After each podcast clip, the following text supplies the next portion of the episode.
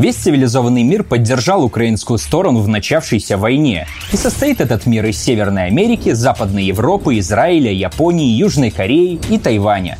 Лидером свободного мира, как мы знаем, являются США. В прошлых видео мы немного вскрывали суть этого лидерства. США имеют 15% мирового ВВП по ППС, развитые технологии, самую мощную армию и около тысячи военных баз в 130 странах. Возникает маленький вопросик. Почему такой гигант, вкладывающий около 800 миллиардов долларов в год в военные расходы или 40% от мировых затрат на вооружение, заступается за страну на другом конце мира – и не просто выразил озабоченность, а ввел санкции против России и начал поставлять оружие в воюющую страну. Почему Евросоюз, несмотря на экономические потери, бьет по своему крупнейшему поставщику сырья? Какое дело японскому императору до военных действий близ Диканьки? Многие уже вынесли свой вердикт. Западный мир — это оплот демократии, либеральных свобод и всего хорошего. Поэтому он просто не мог пройти мимо всяких несправедливостей в Восточной Европе. Или же наоборот. Бездуховный Запад всегда из вредности был против русского народа, а сейчас просто открылся. Как всегда, все приходится проверять самим, поэтому мы решили разобраться в материальных интересах США и их союзников. И да, здравствуйте!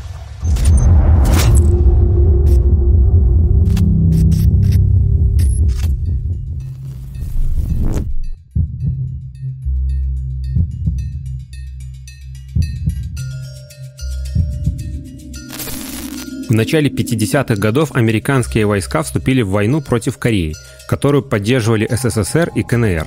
Тогда же их войска взяли под защиту остров Тайвань.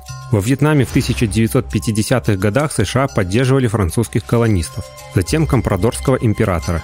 В 1958 году США встали на сторону ливанского президента, который, вопреки Конституции, хотел остаться на посту еще на один срок – для подавления народных волнений США ввели в Ливан 14 тысяч солдат. В 1961 году США совершили попытку вторжения на Кубу, но потеряли в заливе свиней более сотни человек и свернули спецоперацию. В 1965-м ввели во Вьетнам войска, отметившись геноцидом и тремя миллионами погибших. В том же году американские войска оккупировали Доминиканскую республику и свергли там неугодное правительство. Соединенные Штаты десятилетиями были лидерами в экономическом, политическом и военном плане и своими действиями влияли на весь мир. Поэтому на такую махину придется взглянуть издалека. С 30-х годов экономика США развивалась по кейнсианской модели, которую иногда называют встроенным либерализмом. То есть рыночные свободы были весьма ограничены, а государство брало на себя некоторые функции по развитию производства и социальной защите населения. После Второй мировой войны производительность труда росла в среднем на 3% в год, а рост реальных зарплат рабочих не отставал от нее. К началу 70-х годов уровень неравенства в США примерно приблизился к уровню европейских социал-демократий. Самые богатые слои общества как никогда были бедны. По закону 1938 года в стране устанавливалась минимальная заработная плата на уровне в четверть доллара в час, 40-часовая рабочая неделя и вознаграждение за сверхурочную работу. С 70-х годов размер минимальной зарплаты перестанет индексироваться и потеряет былое значение. В Индонезии в 65-66 годах Штаты поддержали массовое убийство противников иностранного капитала. Они помогали военной хунте оружием и разведданными. В результате погибло около 500 тысяч человек. Примечательно, что и правительство Индонезии, и коммунисты хотели национализировать крупнейшие месторождения нефти, которые разрабатывали американские компании Unocal и Standard Oil Company, сейчас называется Chevron. Но правая хунта вовремя подоспела и не дала коммунистам поломать бизнес. В 1967 году, когда всех коммунистов убили, горнодобывающая компания Freeport McMoran заключила контракт с правительством Индонезии на разработку месторождения Эрсберг. В 1968 году США начали бомбить военные и гражданские цели в Камбодже и Лаосе. В 1973 году при финансовой, военной и информационной помощи США произошел антиконституционный переворот в Чили. После поражения во Вьетнаме в 1978 году они помогали бельгийским и французским военным, воевавшим в Конго. С середины 60-х годов в западной экономике наметились кризисные явления, а причина, как всегда, была комплексной. Во-первых, при поддержке социалистического блока в 61 году произошел развал колониальной системы, установившейся в конце 19 века. Западные страны потеряли доступ к бесплатным благам. Во-вторых, усложнение и укрупнение производства привело к перманентному снижению нормы прибыли, то есть отдача от вложенных в производство инвестиций уменьшалась. В-третьих, квалифицированный рабочий персонал для поддержания трудоспособности требовал больших затрат на социальную защиту и зарплаты. К тому же рабочий класс был весьма организован. Профсоюзное движение успешно расширяло права трудящихся и зажимало работодателя. Поэтому повышать норму прибыли с помощью снижения ЗП было проблематично. Пока что. В-четвертых, малая отдача от вложенного капитала начала снижать инвестиции в производство, что привело к стагнации экономики. Начал раскручиваться маховик кризиса перенакопления. Как связано падение нормы прибыли и кризис перенакопления? Каков механизм кризиса перенакопления? Логика кризиса перенакопления объясняется через модель цикличности капиталистического развития.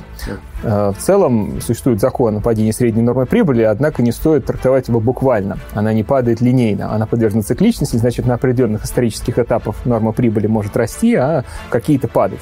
Почему растет норма прибыли в коротком историческом горизонте? Связано это с внедрением новых технологий в капиталистическое производство. В условиях глубокого кризиса капитализм стремится освоить новую технологию, которая позволит повысить производительность труда. Э, тот, кто сможет освоить технологии раньше остальных и внедрить ее в производство, получит дополнительные преимущества относительно своих конкурентов. Капитализм начинает экспансию промышленную. Это приводит к росту инвестиций в основной капитал. Э, те отрасли, в которых внедряется новая технология, дают максимальную рентабельность э, значит, крупнейшим инвесторам. И это стимулирует приток новых инвестиций в отрасль. Поскольку капитализм представляет собой совокупность разрозненных производителей, каждый из которых ориентируется только на свою личную прибыль и не интересуется состоянием системы в целом, в какой-то момент времени возникает проблема перенакопления. То есть капитала становится так много, что продукция, произведенная с использованием этого капитала, не находит своей реализации. То есть платежеспособный спрос оказывается не способен переварить весь произведенный объем продукции. Возникает проблема перенакопления, норма прибыли начинает стагнировать и даже падать, и это запускает новый цикл поиска новой технологии инвесторам, который пытается с ее помощью преодолеть проблему перенакопления.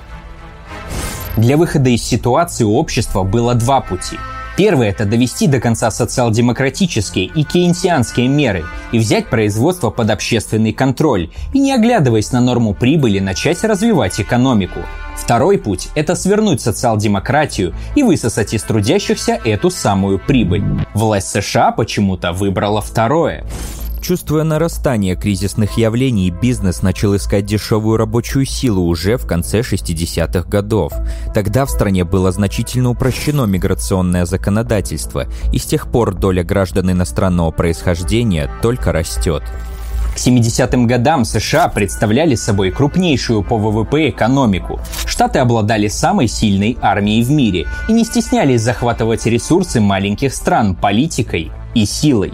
Чилийская медная руда, бананы, хлопок и кофе из Центральной Америки, нефть из Индонезии, Колумбии, Саудовской Аравии, металлы, уголь, сборочные линии. Американские корпорации владели концессиями и акциями по всему миру, что в общем-то не секрет для тех, кто знает историю. Штаты перехватили первенство у Британской империи, но с другой стороны ядерный паритет с Советским Союзом не давал им развернуться на полную катушку. К тому же необходимо было решить внутренние классовые проблемы, которые мешали сконцентрировать капитал для очередного рывка. В 1971 году Льюис Пауэлл из Верховного суда направил в торговую палату письмо, Критика принятой в США системы свободного предпринимательства зашла слишком далеко. Настало время, и давно настало, когда американский бизнес, используя всю свою мудрость, искренность и имеющиеся ресурсы, должен выступить против тех, кто стремится его разрушить. Национальная торговая палата должна воздействовать на основные общественные институты, университеты, школы, прессу, издательства, юридическую систему, чтобы изменить мнение граждан о корпорациях, законе, культуре и отдельной личности. В 1971 году был принят закон, увеличивающий возможности финансирования предвыборных кампаний. В 1972 году Национальная ассоциация промышленников создала круглый стол бизнеса. В него входили компании, составлявшие половину ВВП США, и вместе они тратили до 900 миллионов долларов в год для решения политических вопросов. Также начало расти число членов Американской торговой палаты за 10 лет с 60 тысяч до 250 тысяч были образованы различные институты, вроде Американского института предпринимательства для исследований полезности свободного рынка, а Национальное бюро экономических исследований получало половину своего финансирования от крупнейших корпораций из списка Fortune 500. Фонды, созданные предпринимателями, обеспечивали щедрое финансирование. Например, фонд Скейф выделил грант на создание телевизионной версии книги Милтона Фридмана «Свобода выбора». В 1976 году корпорации получили право на неограниченное пожертвование в пользу политических партий. Число лоббистских комитетов начало расти. В 1974 году их было 89, к 1982 стало 1467. Активы публичных компаний и государственных организаций свободно передавались в частные руки. Например, в фармакологии многие исследования финансировались Национальным институтом здравоохранения.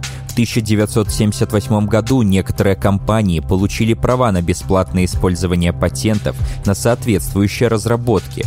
В области полупроводниковой электроники, информационных технологий и связи была похожая картина.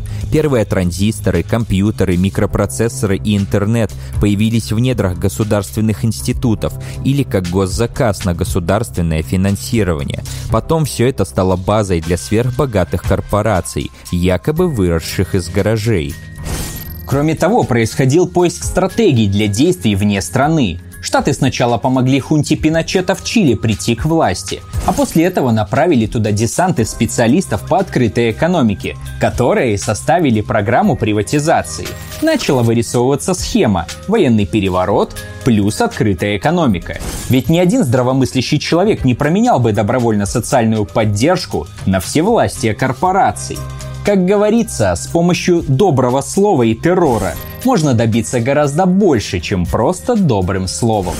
С другой стороны, схема требовала крайней доработки, так как в конце 70-х годов были свергнуты дружественные США режимы в Иране, в Никарагуа, Эквадоре, Перу, в Боливии. Явный террор рождал жесткое противодействие народных масс.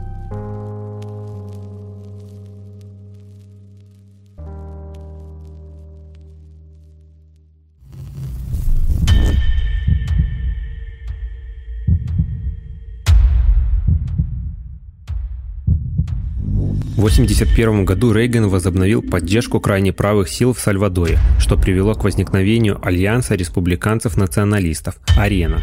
С 71 по 80 год число безземельных крестьян выросло в два с лишним раза, с 29% до 65%. Их сгоняли с земли местные бароны и латифундисты для организации хлопковых плантаций и пастбищ для выпаса скота. Сильнее всего пострадали районы на севере и северо-востоке, которые были отданы под мясное животноводство, после того, как США предоставили Сальвадору квоту на импорт и одобрили строительство завода по фасовке мяса. Обученные вооруженные американцами сальвадорские солдаты в конце 1981 года убили 767 жителей деревни Эльмасоте, среди которых было 358 детей. Также в 1981 году ВВС США сбили два ливийских самолета над территорией Ливии. В 1982 году американские войска снова вошли в Ливан для участия в гражданской войне. В 81-83 годах тренировали войска гватемальской хунты, которые в многолетней резне убили около 200 тысяч человек.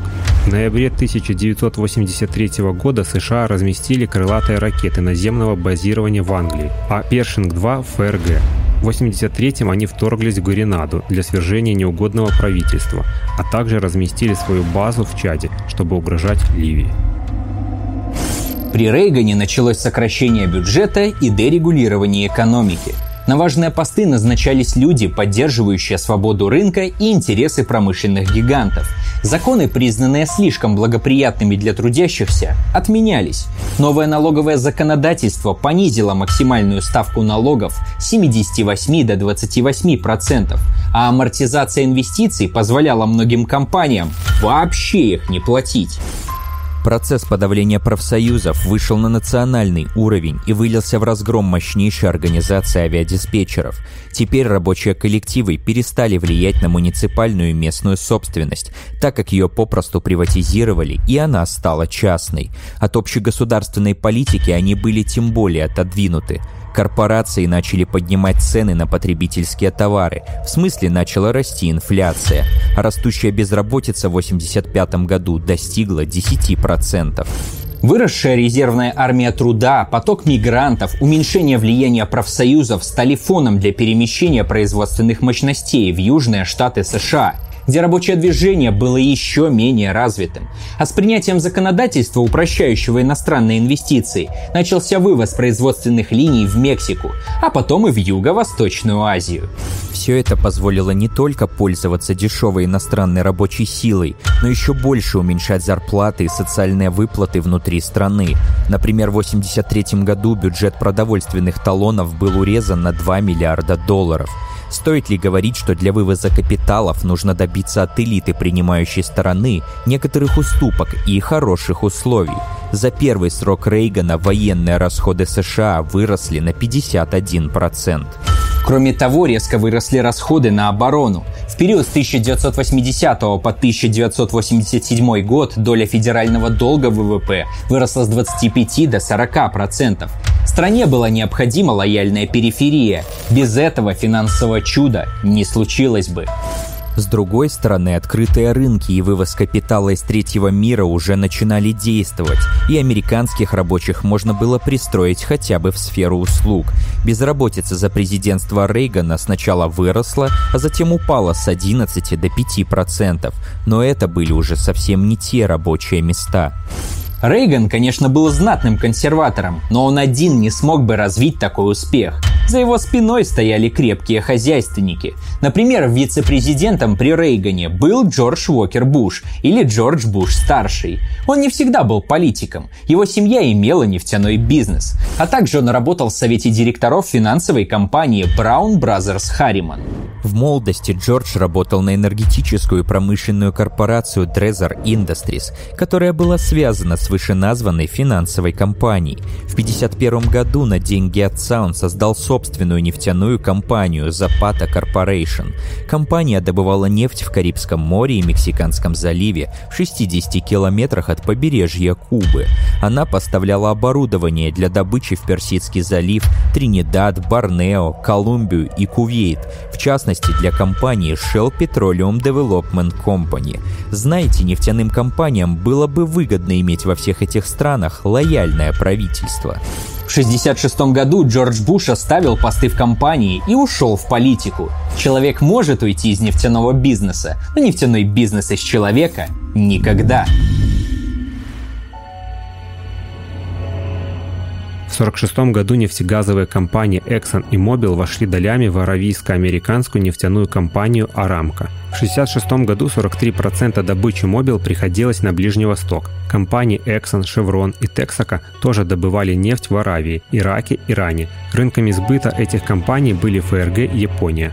Во время Ирано-Иракской войны Соединенные Штаты предоставили Ирану оружие, что позволило ему в 1982 году начать наступление на Басру. После этого американцы решили предотвратить победу Ирана. В декабре 1983 года Дональд Рансфилд заверил Саддама Хусейна, что США сделают все возможное для прекращения поставок оружия в Иран.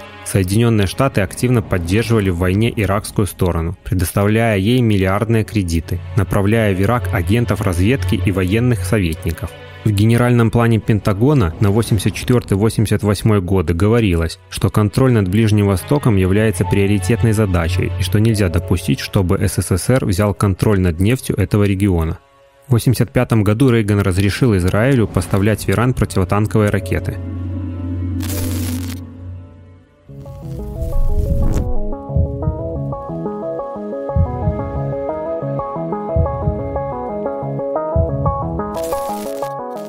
Американская экономика к концу 80-х была крупнейшей в мире. Она столкнулась с внутренним кризисом встроенного либерализма, а также с небывалым побегом полуколоний при участии соцблока. Но решительное действие американского капитала против своих трудящихся и его активизация на международной арене дала ему шанс обыграть коммунистов и движение неприсоединения, и тем самым выиграть еще несколько десятилетий для безбедной жизни. При всех этих перипетиях американская экономика трансформировалась все больше и больше. Значение сырьевых и промышленного секторов снижалось, а значение сферы услуг росло. Американский первичный сектор в 1950 году составлял 10% ВВП, а с 1970 уже не более 5%. По этому же пути, но с некоторым отставанием, шли страны Западной Европы. В США доля ВВП, приходящаяся на сектора, производящие товары, то есть обрабатывающая промышленность, строительство, сельское хозяйство, горнодобывающая промышленность, сократилась до 15%. Сфера услуг при этом превысила 80%. Многие экономисты, глядя на это, постулировали наступление эпохи постиндустриальной экономики или экономики услуг – эти услуги в глазах либеральных экспертов являются гарантом процветания страны. А многие общественные деятели и в нашей стране, опираясь на эти данные, утверждают, что промышленные предприятия не нужны и совсем не прибыльны. Поэтому их нужно приватизировать к радости транснациональных корпораций. Детальное изучение данных показывает, что самый большой рост в сфере услуг в США испытали здравоохранение, финансы, недвижимость и деловые услуги. Торговля, транспорт и складирование сохраняют почти неизменную долю, а вот информация и связь по сравнению с ними выросли совсем немного. Так что как бы не хотели айтишные стартаперы и владельцы кофеин, их услуги никогда не были локомотивом развития, даже в Америке. Давайте рассмотрим факторы, повлиявшие на рост сферы услуг в американской экономике. С 50-х годов доля корпоративных инвестиций в ВВП росла, но материальные и нематериальные вложения росли по-разному. Вложения в заводы, помещения, машины и оборудование росли в среднем на 4,5% в год, а вложения в разработки, исследования, покупку ПО и лицензий росли на 6,5% в год, обозначая растущую важность интеллектуальной собственности. К 2010 годам доля нематериальных затрат составляла треть от всех корпоративных инвестиций. Правда, некоторые связывают это с тем, что цены на оборудование падали быстрее, чем на интеллектуальную собственность, но но об этом немного позже. В последние десятилетия в экономике США проявились тенденции к аутсорсу. Внутри страны компании передают на аутсорсинг все большую долю задач, напрямую не связанных с их основной деятельностью, такими как уборка, транспорт, техническое обслуживание и безопасность, а также бухгалтерские, юридические, консультативные или IT-функции. Иногда на аутсорсе находятся и основные работники. Такие работники нанимаются как самозанятые или через специализированные агентства. Уже в середине 90-х годов доля услуг в промежуточном потреблении компании составляла 65%. В целом такой подход позволяет корпорациям экономить на социальных льготах, предоставляемых коллективными договорами, да и вообще снижает ответственность. А такой узкоспециализированный тип предприятия с большой долей самозанятых в целом типичен для эпохи неолиберализма. Эта практика докатилась и до СНГ. Например, можно вспомнить российских курьеров или или работников складов. Также с началом 90-х годов многие промышленные компании начали переносить производственный процесс за пределы страны. Особенно это верно для электронного и компьютерного оборудования. При этом на территории США сохранялась проектная и маркетинговая деятельность. По этой причине некоторые из этих фирм формально относятся к оптовой торговле, а значит к сфере услуг. Кстати, наверное, поэтому цена на оборудование падала быстрее, чем на программное обеспечение. Оборудование было отдано в иностранное отделение компании с дешевой рабочей силой или вовсе на аутсорс многим иностранным производителям, которые между собой конкурировали, сбивая цену. Зато разработка, маркетинг и самые сложные техпроцессы оставались в руках центральных офисов, что позволяло им снимать что-то наподобие монопольной ренты. Как видим, постиндустриальное общество, живущее услугами, всегда существовало только как продукт грабительского аутсорса. Но дешевая рабочая сила в Индонезии – это еще не вся причина процветания и силы американской экономики. В первые дни правления администрации Рейгана американские сталелитейные компании добились значительных налоговых льгот, чтобы конкурировать с импортными товарами. Но вместо того, чтобы модернизировать свои заводы и уменьшать себестоимость, сталелитейные компании переместили капитал и стали в более прибыльный финансовый сектор. В 1986 году 22 тысячи работников металлургической компании USX прекратили работу после того, как профсоюз не смог договориться с компанией о новых условиях контракта. Большинство объектов USX простаивали до 1 февраля 1987 года. Компромисс был достигнут и принят членами профсоюза почти через год. Но через три дня после этого USX объявила, что четыре завода останутся закрытыми навсегда и что сократит около 3500 рабочих мест. Так начал появляться ржавый пояс на северо-востоке США. Нам нужно посмотреть на показатели динамики импорта и экспорта, изменения торгового баланса по группам. С начала 70-х годов открытость американской экономики росла. В то же время мы видим, что экспорт всегда отставал от импорта. Общий торговый баланс был отрицательным и постоянно отрицательно возрастал. Баланс по услугам возрастал, но никак не перекрывал провал по товарам. Стоит заметить, что не только США, но и все развитые страны имели отрицательный торговый баланс, но зато наращивали сбережения и инвестиции. Развивающиеся рынки и нефтяные экспортеры имели положительный торговый баланс, но низкий уровень сбережений. Западные экономики с началом глобализации стали основными принимателями иностранных инвестиций с периферии. Процесс удивительным образом ускорился с развалом Советского Союза – Таким образом, периферийные капиталисты, которые только инвестировали в Штаты, расширяя финансовый сектор, одновременно создавали золотой век в США и бандитское десятилетие разрухи в СНГ. Индекс сравнительных преимуществ показывает, что вклад сектора капитальных и потребительских товаров, за исключением автомобилей, неуклонно снижался и стал нейтральным. Зато вклад сырьевых товаров со своей стороны пошел противоположным курсом, но к середине 2010-х годов он тоже стал нейтральным. Вот если бы цены на такие сырьевые товары, как нефть и газ, выросли, то США стало бы очень выгодно заниматься ими. А цены, как мы сейчас видим, еще как выросли. Зато в сфере услуг и без роста цен позиции США постоянно укреплялись. Бизнес-услуги и доходы от интеллектуальной собственности были локомотивами. А бизнес-услуги, в свою очередь, включают в себя техобслуживание, ремонт, страхование, а также финансовые, телекоммуникационные, компьютерные и информационные услуги. Из всего этого списка нас особо интересуют финансовые услуги, так как именно финансовый сектор стал самым ярким показателем величия и гегемонии США в глобализированном мире.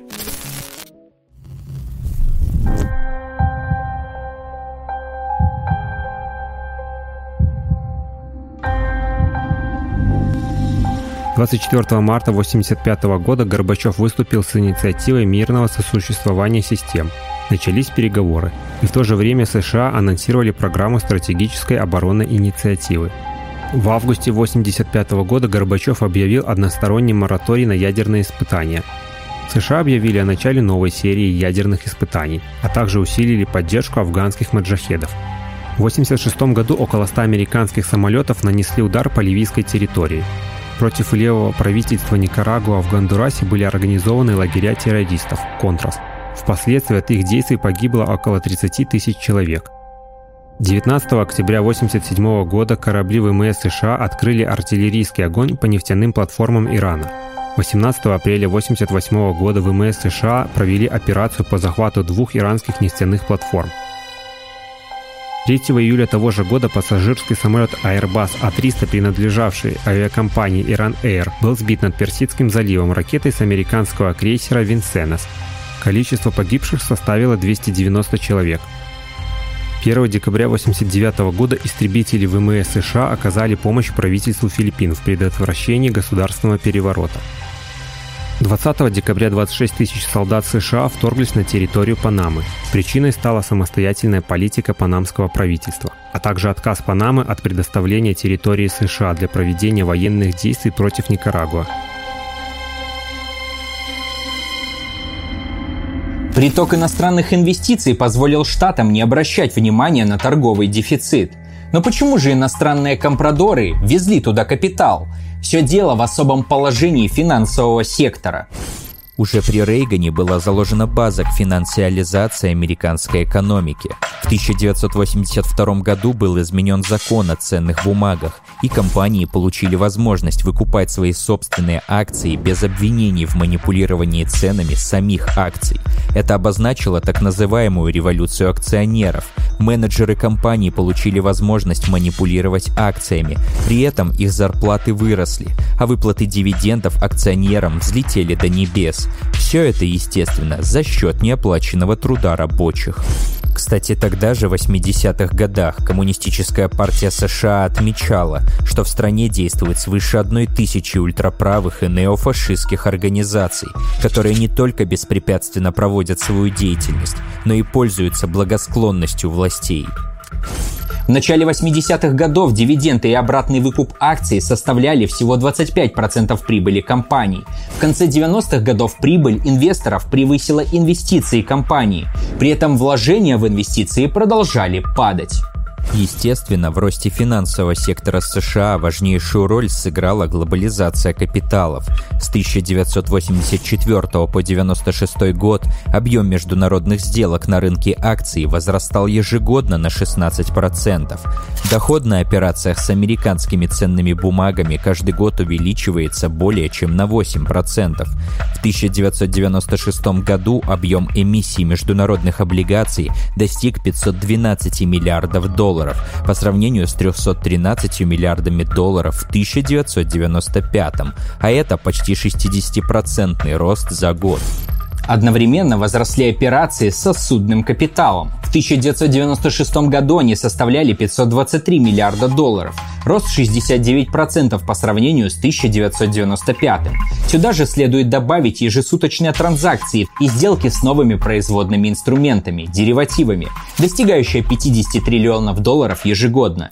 Международный рынок облигаций и акций имел в 1970 году оборот, который был равен 3% мирового валового продукта, а в 1995 году он составил 136%. За первую половину 90-х годов втрое увеличилось число разного рода межгосударственных соглашений, охватывающих более 180 стран и создающих наиболее благоприятные условия для взаимных капиталопотоков. Уже к 1995 году американские корпорации располагали 280 тысячами зарубежных филиалов с оборотом 7 триллионов долларов, превышающим мировой товарооборот и равным по стоимости годовому ВВП США. В то же время растет количество сделок по слиянию и поглощению между корпорациями, банками и инвестиционными институтами, что в общем-то вскоре приведет к монополизации. В конце 80-х, начале 90-х основными инвесторами США были японские и западноевропейские инвесторы. В середине 90-х они ежегодно покупали американских облигаций на сумму от 50 до 100 миллиардов долларов. В 2000-х доля развивающихся экономик в операциях такого рода существенно повысится. Но мы пока не об этом. Финансовый сектор получил контроль над социальным благополучием населения, над производством товаров, над развитием науки и техники, над политикой государств, а иногда и над здравым смыслом. Перед кризисами 99 и 2008 годов отношение суммы обратного выкупа акций и дивидендов к накопляемым фондам нефинансовых корпораций превышало значение в 100%. То есть корпорации занимали средства, чтобы выкупать акции и выплачивать выплачивать дивиденды ради роста их котировок. На какой только риск не пойдешь ради 300% прибыли. Неотъемлемым элементом взрывоподобного роста финсектора были кризисы. Текила-кризис 95 года затронул Мексику, Бразилию, Филиппины, Таиланд и Польшу. В 97 году валюта Таиланда обесценилась из-за падения спекулятивного рынка недвижимости. Этот кризис перебросился на Индонезию, Малайзию, Филиппины, Гонконг, Тайвань, Сингапур и Южную Корею. Россия получила дефолт. В США хеджевый фонд Long Term Capital Management оказался на грани разорения из-за неверного прогноза изменения итальянской валюты. Для его спасения выделили 3,5 миллиарда долларов. МВФ и Министерство финансов США связывали кризисы с избыточным вмешательством государства в экономику и коррупцией. Но страны, которые не провели либерализацию финансовых рынков, такие как Сингапур, Тайвань, Китай, Малайзия, пострадали гораздо меньше. В начале МВФ велел азиатским странам открыть внутренние рынки для перемещения краткосрочного капитала. Эти страны повиновались, и деньги буквально наводнили их рынки, но также быстро и ушли. Потом представители МВФ заявили, что процентные ставки должны быть подняты и что необходимо сжать финансовую систему. Стоимость активов начала падать. МВФ призвал пострадавшие страны продавать свои активы даже за бесценок. А реализацией активов управляли те же финансовые институты, которые раньше вывели собственный капитал, что и вызвало кризис. Те же банки здесь получили огромные комиссии за сделки по продаже разорившихся компаний, ну или по разделению их активов. Они же заработали на привлечении средств в эти страны, то есть, даже если вы разоритесь, банкир всегда останется в выигрыше. Первоначально способность накапливать дефицит без последствий была связана с преимущественным положением доллара в рамках валютной системы, созданной в Бреттон-Вудсе. С победным шествием свободной торговли центральные банки по всему миру покупали доллары для наращивания своих валютных резервов. С середины 70-х до середины 2000-х объем активов США в соотношении с ВВП вырос в пять раз, но долг перед всем миром рос еще быстрее. И система все равно была устойчивой, потому что до середины 2000-х годов США выполняли функцию банкира. В 1960-х годах резервы, которые хранили другие центральные банки в США, позволяли американским банкам финансировать более рискованные инвестиции американских фирм за границу.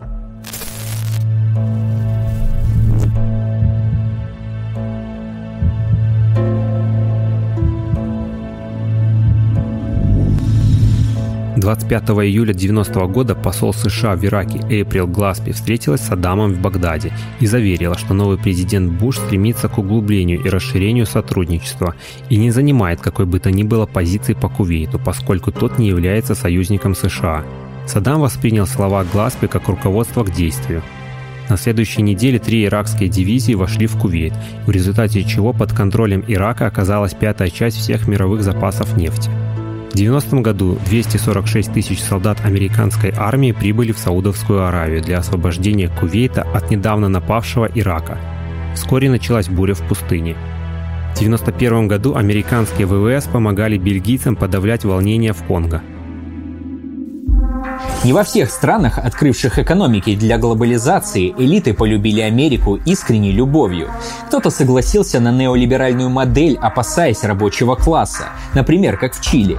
Где-то элиты долго ломались через колено и подводились к выводу, что иной путь невозможен. Социалистическое правительство Мексики запустило американский капитал в свою страну уже в 1965 году. В 1968 году это правительство подавило студенческие выступления, зато иностранные компании чувствовали себя хорошо. Итогом вмешательства иностранного капитала стал кризис 70-х годов. Пытаясь сохранить и социалку, и благополучие инвесторов, правительство начало брать займы у банков США. За 10 лет к 1982 году внешний долг вырос с 7 до 58 миллиардов долларов, а потом в США подняли процентные ставки. Рецессия в США привела к снижению спроса на мексиканские товары. Цены на нефть упали. Поступления в бюджет Мексики сократились, а издержки по обслуживанию долгов стали непосильными. Новый президент Мексики согласился с предложением МВФ, Всемирного банка и Министерства финансов США. Он начал неолиберальные реформы в обмен на новые займы. О последствиях свободного рынка для трудящихся мы много раз уже говорили. Это обнищание, безработица, сокращение промышленных предприятий, уменьшение доступности медицины и образования.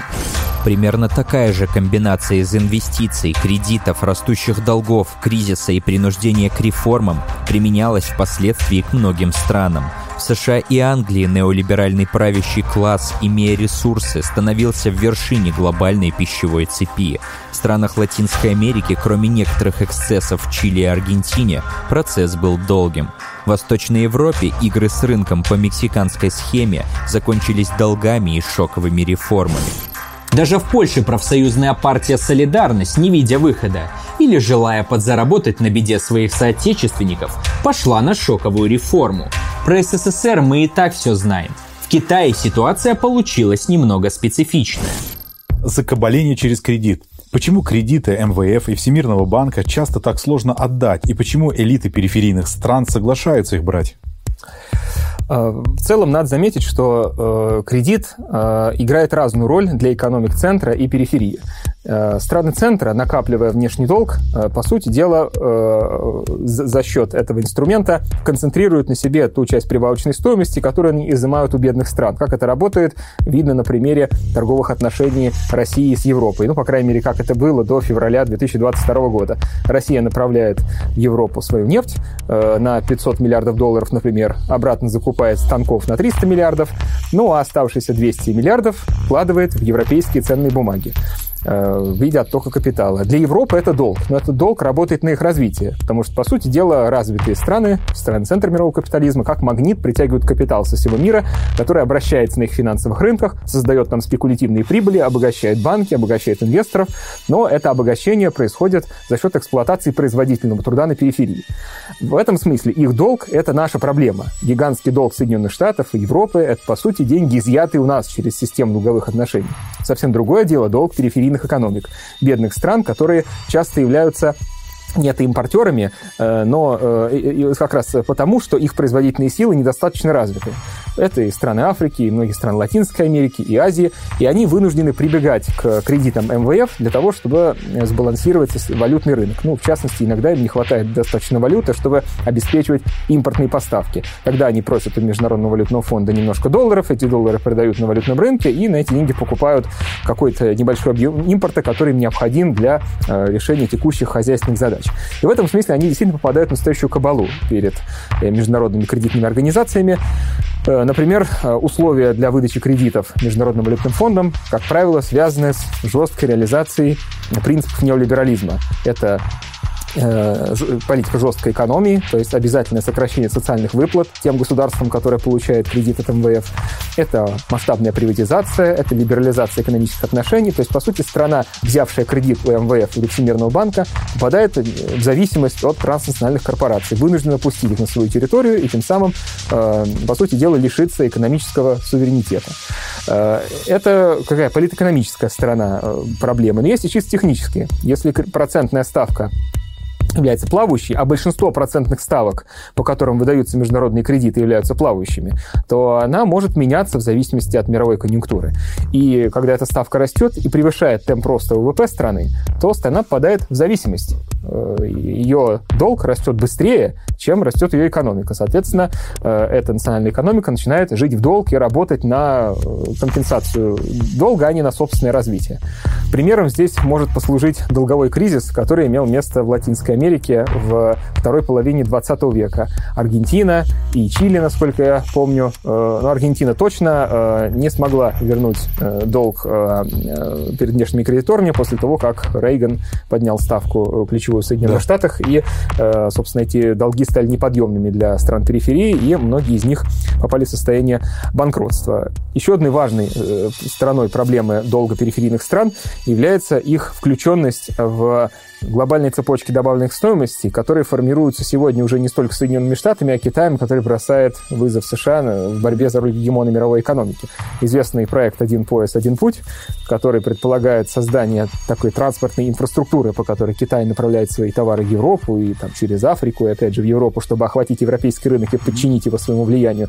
Так вот, страны, которые оказываются включены в эту систему, в них Китай строит инфраструктуру за счет долговых средств. То есть, по сути дела, подчиняет их экономику своим интересам, превращая в транзитные хабы для своих товаров, и строящаяся инфраструктура потом, а, ну, во-первых, строится в долг, а во-вторых, этот долг потом обслуживается экономиками периферийных стран, что привело к резкому росту закредитованности э, многих африканских и азиатских стран, э, вступивших в сотрудничество с Китаем. На эту тему есть неплохой ролик на канале да, «Простые числа». Да, отлично. Я здесь только, наверное, добавлю про технический момент, что есть еще рейтинговые агентства, которые контролируют э, почти весь рейтинговый бизнес. Это, например, Moody's, Fitch, S&P людей, и, э, соответственно, они присваивают рейтинги. У США, например, или развитых стран центра это будет AAA, а у какого-нибудь Гондураса или Кот-Дивара это будет, может, ну, намного ниже. Я не скажу, что это дефолтный. И в зависимости от такого рейтинга тоже ключевая ставка по кредиту, она может варьироваться, быть высокой для, соответственно, стран периферии и низкой для стран центра. Да, совершенно верно. Существует прямая зависимость между процентной ставкой по кредиту и степенью риска этого кредита. Да. Естественно, бумаги, долговые бумаги стран центра имеют низкую процентную ставку да. в силу высокой надежности. Хотя интересный вопрос, насколько они надежны теперь, когда европейцы просто взяли и отказались возвращать долги да. российской стране по политическим причинам. Так что, возможно, мы переходим в совсем новую политико-экономическую реальность. Да, я тут соглашусь. В общем, рынки открывались, США были на вершине – в 90-е годы корпорации штатов начали активно выходить в мир и за новыми рынками, и за дешевой рабочей силой. Их толкал к этому поиск высокой нормы прибыли, а также немало способствовал этому процессу научно-технический прогресс. За период с 1930 по 1990 год тариф минутного телефонного разговора между Нью-Йорком и Лондоном снизился с 80 долларов до 1. Затраты на единицу мощности компьютерной техники техники с 1960 по 1990 год сократились вдвое. В результате использования новых технологий цена морских грузоперевозок с начала 80-х и до 96 -го года упала на 70%. Филиалы и дочерние предприятия американских корпораций работали в основном на рынках тех стран, где они функционировали – то есть производили за границей, продавали за границей, а потом отправляли капитал для строительства нового производства или на финансовый рынок, так как перенакопление капитала неуклонно росло, что, конечно, не мешает шить майку Хим в Бангладеш и вести кораблями в Лос-Анджелес. Но есть страны, которые усиленно снабжают Штаты реальными товарами. С начала 90-х годов резко изменилась структура происхождения импорта. Все больше стран мира заключало договоры о свободной торговле и вступали в Всемирную торговую организацию. Если раньше импорт в США происходил из стран со сравнимым развитием – Западной Европы, Канады, Японии, Тайваня, Великобритании, то к 2016 году их доли значительно упали, поднялись страны, где уровень зарплат вклад гораздо ниже – Мексика, Индия и Индонезия, а лидером стал Китай. Например, в Мексике находятся американские предприятия, которые благодаря налоговым льготам и дешевому труду получают и прибыль, и снабжают родину полезными товарами по динамике отношения ВВП на душу населения стран-поставщиков к ВВП на душу населения самих США видно, что этот процесс начался с 80-х годов. С 93 -го года Штаты начинают ввозить товары из все менее и менее развитых стран. К 2005 году средний ВВП на душу населения стран-импортеров достиг 53% от уровня США и на этом уровне держался до 2020-х годов. В середине 90-х на долю 100 крупнейших крупнейших корпораций уже приходилось 20% всех иностранных инвестиций в мире. Примерно треть из них зарегистрирована в США. Из них 25 компаний контролировали половину заграничных американских капиталовложений, что говорило о начавшейся монополизации. США стали мировым центром вывоза и привлечения прямых инвестиций. В период с 90 по 95 год объем американских прямых капиталовложений увеличился с 423 миллиардов долларов до 692. За 1,95 год сумма прямых капиталовложений в мире достигла 325 миллиардов. Из них 97 миллиардов приходились на американские корпорации. В то же время начали расти прямые иностранные инвестиции США в развивающиеся и переходные экономики. Такие инвестиции не только позволяют брать под контроль цепочки производства, но и открывают рынки тех стран, где покупается предприятие.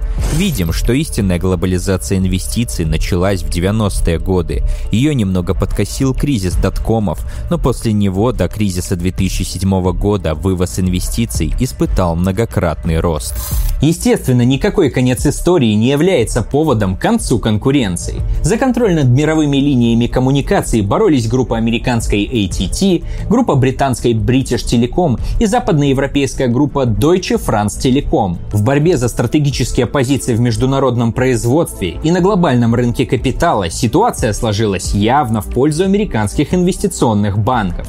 Merrill Lynch, Goldman Sachs, Morgan Stanley. Ни Deutsche Bank, ни Dresdner Klein, ни голландские НГ не могли противостоять их натиску.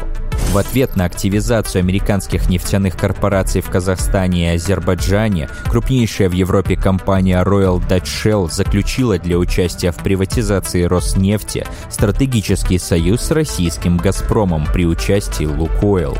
А английская British Petroleum подписала аналогичное соглашение с российской нефтяной компанией «Седанка», входящей в группу Bank. Про эти замечательные компании мы как раз разговаривали в прошлом ролике о российском капитале. В связи с этими процессами изменилась структура товарного экспорта из стран с низкими и средними доходами в страны с высокими доходами. Доля промышленных товаров в 80-е годы составляла 20%. Остальным экспортом были ресурсы. Но к 2000 годам доля промышленных товаров в экспорте второго и третьего мира в развитые страны достигла 80%. В сложной системе финансовой, кредитной, политической, военной зависимости периферия становилась фабрикой мира. В 90-е годы почти полтора миллиарда рабочих из Китая, Индии и бывшего СССР пополнили глобальный рынок труда, и многие из них стали работать на западные корпорации. Как мы замечали, производители стран центра являются монополистами в технологиях и интеллектуальной собственности, а страны периферии конкурируют между собой ради сотрудничества с компаниями центров. То есть товары из периферии более дешевы, чем товары из центра. Такой неравноценный обмен, например, позволял США увеличивать свою денежную массу, не вызывая роста цен внутри США. Кристианом Брода и Джоном Ромалисом установлено соответствие между базами данных о динамике цен товаров, потребляемых американскими домохозяйствами и импортом по 16 тысячам категориям товаров. Оказалось, что расширение торговли со странами с низкой заработной платой вызывает снижение относительной заработной платы для неквалифицированных работников Соединенных Штатах. Это также приводит к падению цен на товары, которые в значительной степени потребляются бедными. Китайские дешевые рабочие обеспечивают эффект снижения инфляции от дешевого импорта. Также рост китайского импорта сам по себе скомпенсировал примерно треть роста социального неравенства за этот период. К тому же, если доллар используется как международная валюта, а выпускается одним государством, то ввозимые товары будут еще более дешеветь при увеличении эмиссии. Эмиссия доллара позволяет выкачивать ресурсы из мировой экономики. Как часто США прибегает к этому средству? Соединенные Штаты контролируют главную мировую валюту, американский доллар, и с этой помощью, с помощью этого инструмента вступают в неэквивалентные отношения с остальным миром. Делается это очень просто. Соединенные Штаты включают печатный станок, ну и посредством наращивания долга и с помощью других частных инструментов в конечном счете выстраивают простую схему. Свои необеспеченные доллары они, они обменивают на продукцию, произведенную трудом людей со всего мира. Покупают бразильский кофе, японские автомобили, китайские гаджеты, российскую нефть и что-нибудь еще. То есть фактически обменивают труд на долговые обязательства, потому что доллар — это такая же, такое же долговое обязательство, как любая ценная бумага. Соединенные Штаты с помощью этого инструмента затыкают э, свои бюджетные дыры и каждый раз преодолевают последствия кризиса за счет необеспеченной эмиссии. Далеко за примером ходить не надо пандемия, Соединенные Штаты, правительство США на стимулирование экономики, на выход из кризиса потратили почти 10 триллионов долларов. Большая часть этой суммы была э, эмитирована необеспеченным образом, то есть, по сути, за счет наращивания госдолга за счет работы печатного станка. Э, и таким образом Соединенные Штаты, пользуясь тем, что американский доллар принимается по всему миру, как бы размазывают инфляцию по всей территории земного шара. Если бы страна вроде Украины действовала так же, как США, то есть обеспечивала бы не э, значит, эмиссионный выпуск своей валюты, она бы получила гигантскую инфляцию, потому что гривна бы резко обесценилась относительно общего количества товаров на территории страны. А США могут экспортировать эту инфляцию в другие страны, Э, которые как бы э, платят специфический взнос, налог за пользование э, долларом, такой членский взнос за вход в эту систему, центром которой являются Соединенные Штаты. И сегодня мы видим последствия этой политики. Постпандемийная мировая экономика связана с высоким ростом инфляции. во всем мире, это выражается в первую очередь в обесценивании доллара. А обесценивающийся доллар э, фактически вытягивает ресурсы из э, счетов граждан, счетов компаний, из резервов государств, э, уменьшая их покупательную способность. Это и выражает э, роль э, Соединенных Штатов как гегемона мировой экономики, которая с помощью э, контроля над долларовой системой может вступать в выгодные для себя отношения в мировой экономике. Ну вот статистика показывает, что Соединенные Штаты импортируют товаров на сумму примерно вдвое превышающую объем их экспорта. То есть отдают миру значительно меньше, чем получают взамен. Но для этого в мире должны быть страны, которые живут в иной парадигме. То есть отдают мировой экономике больше, чем получают взамен. Ну, например, Россия. Наш экспорт многократно превышает импорт. И Китай живет примерно в той же парадигме. Есть еще много экспортоориентированных стран, которые, по сути, безвозмездно передают часть прибавочной стоимости, созданной трудом своих работников, гегемону мирового капитализма. Так и получается, что зарплата в Боливии и Индии втрое меньше, чем у американского рабочего. Но именно этот индус обеспечивает красивую жизнь американцев – Побег корпораций за дешевой рабочей силой в последние три десятилетия привел к снижению капитала вооруженности труда в мире на 50%. То есть прогресс пошел вспять. Несмотря на смартфоны в каждом доме, синхронно с импортом из стран с низким доходом росла выручка и прибыли корпораций, но не зарплаты трудящихся в странах центра. Но об этом поговорим чуть позже. Мы видим, что последние десятилетия в экономике США все больший вес получали услуги, в частности финансовые, а вложения в IT-сектор росли гораздо медленнее. Но даже такой уровень позволил корпорациям оставлять под своим контролем наиболее наукоемкие разработки и капиталоемкие производства, а все остальное передавать на аутсорс в страны с дешевой рабочей силой. Именно поэтому эти страны и стали основными торговыми партнерами США целом такая схема позволяет производить так называемый неравноценный обмен.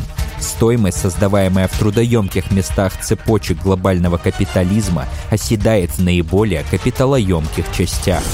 Как мы видим, система, созданная финансовым капиталом, позволяет перекачивать ресурсы с периферии в центр даже без помощи пробковых шлемов и оккупации колоний. Зависимые отношения маскируются циферками процентов и выгодой компрадоров, сидящих на потоках денег, утекающих за границу. Но чтобы эта система могла существовать, американскому капиталу в целом необходимо, чтобы эти компрадоры существовали. Необходимо поддерживать их лояльность личной выгодой, а иногда и военной силой или переворотами. Также нужно удерживать в своих руках вершины цепочек производства. Поэтому конкурентов необходимо тут же лишать ресурсов и рынков с помощью санкций. Все это не со зла, просто эта система не может функционировать без постоянной подпитки извне.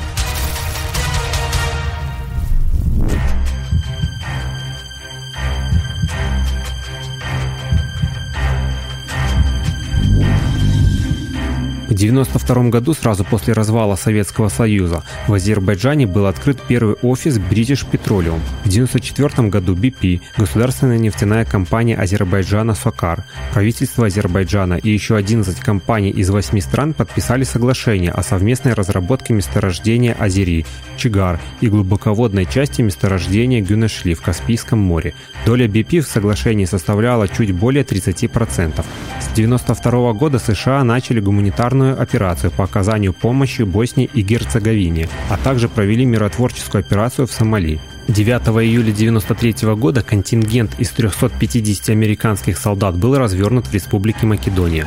28 февраля 1994 года американские истребители вступили в бой с ВВС Сербии и сбили по разным данным около пяти сербских истребителей.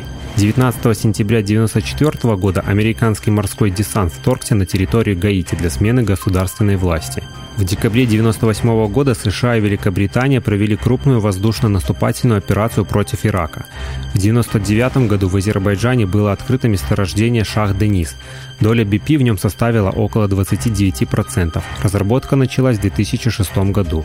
Для экспорта углеводородов был создан Южный газовый коридор, включающий нефтепровод Баку-Тбилиси-Джейхан, Южно-Кавказский газопровод, Трансанатолийский и Трансадриатический трубопроводы, соединяющие Шах-Денис с Италией через территорию Греции и Албании.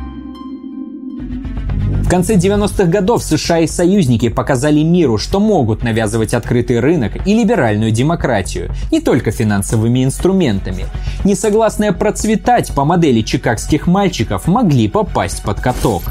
Социалистическая Федеративная Республика Югославия была региональной индустриальной державой с успешной экономикой. С 60-х по 80-е годы ежегодный рост ВВП составлял в среднем 6,1%. Югославия была одним из лидеров движения неприсоединения и имела экономические связи и с капиталистической системой, и со странами соцблока. Пока промежуточное положение позволяло лавировать, и экономика была крепка, элементы рынка и национальное противоречие были под контролем и не приносили проблем. Благодаря более дешевой, чем в капстранах, рабочей силе в Югославии размещали производство западные концерны. Например, компания Adidas начала производство кроссовок на обувной фабрике Планика. Поэтому кризисы мирового капитализма легко проникали в страну. И для выхода из них СФРЮ брала иностранные займы. В 1971 году внешний долг Югославии составлял чуть более 1 миллиарда долларов, а в 1980 уже 20 миллиардов баксов.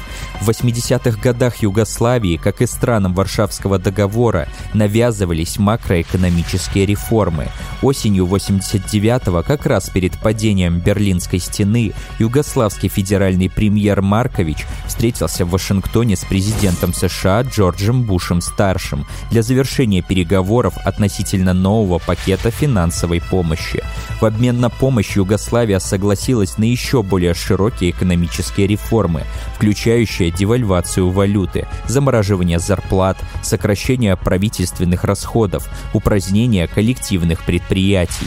В январе 90 -го года началась шоковая терапия. Реальная зарплата за полгода упала на 41%. 1 миллион 300 тысяч работников промышленности объявлялись избыточной рабочей силой. Государственные доходы, которые предназначались на выплаты республикам и автономным краям, пошли на оплату югославского долга. Жестокий кризис обострил национальную рознь.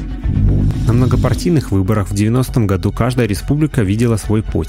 Сепаратистские коалиции отстранили от власти коммунистов в Хорватии, Боснии и Словении. ВВП Югославии уменьшился еще на 15%.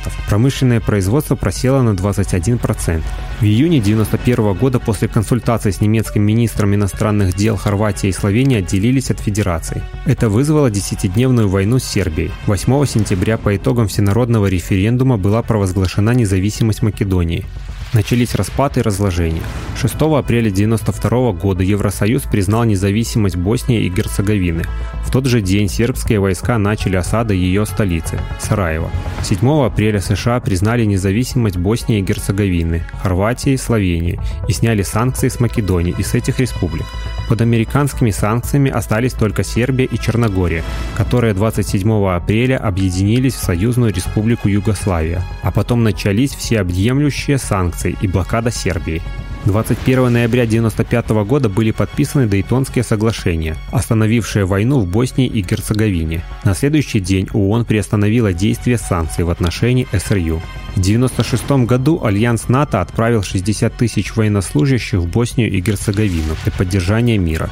Феврале 1998 года в Косово, которую Сербия считает своей территорией, начался вооруженный конфликт между центральной властью и албанскими повстанцами. 9 июня президент США Билл Клинтон подписал президентский указ, согласно которому было арестовано все имущество правительств СРЮ, Сербии и Черногории, находящиеся на территории США.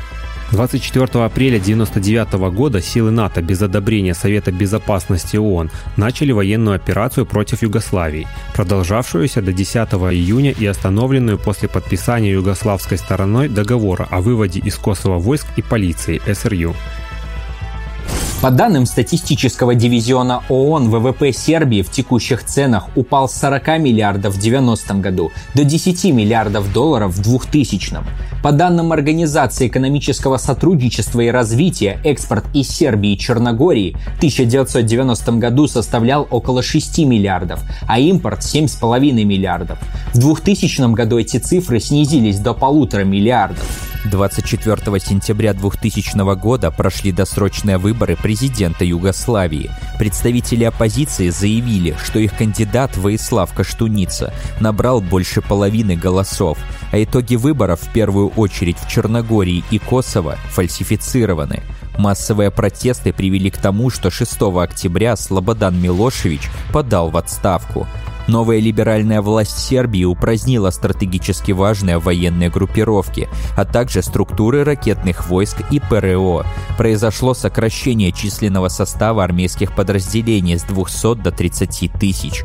Сербия и Черногория подписали с НАТО договор о сухопутных линиях коммуникации. С тех пор Альянс имеет возможности беспрепятственного транзита своих войск через их территорию.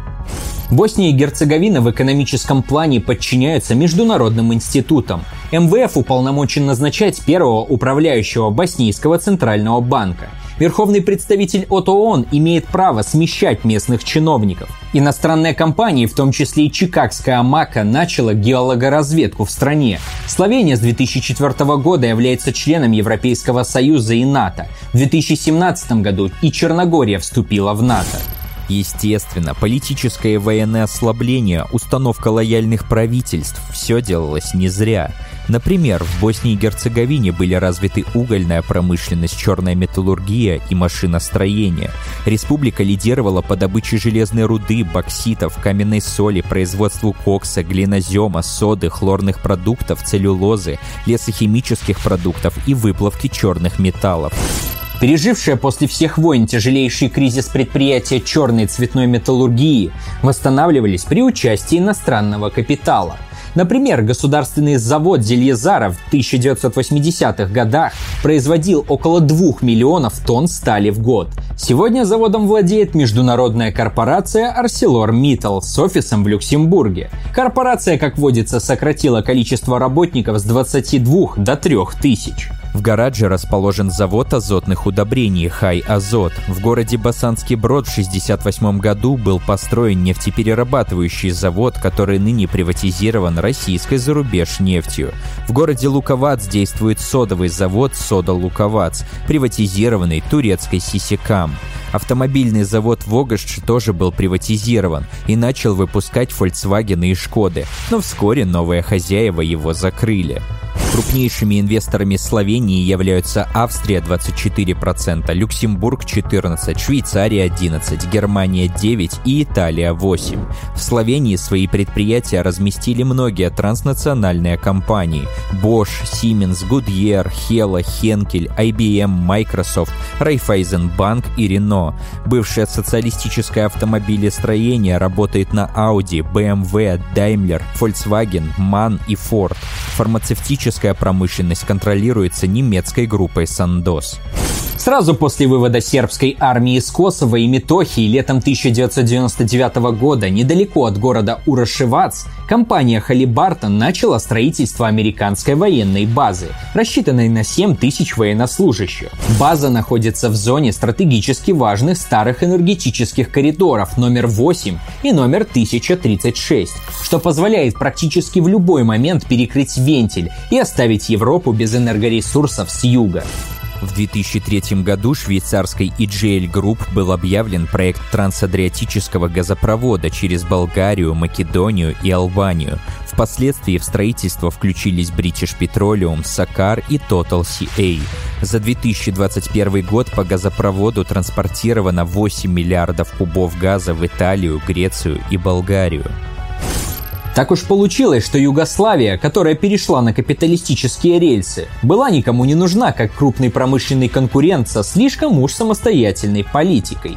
Теперь там все чин по чину. Европейские корпорации получили свое. Главное не забывать, что в Косово и Греции совсем недалеко от газопровода находятся военные базы США – Впрочем, та же ситуация характерна и для Эстонии, Польши, Румынии, Болгарии, которые являются транспортными воротами для ресурсов промышленный центр Европы, Германию и Францию. Какое место в международном разделении труда занимает Европа?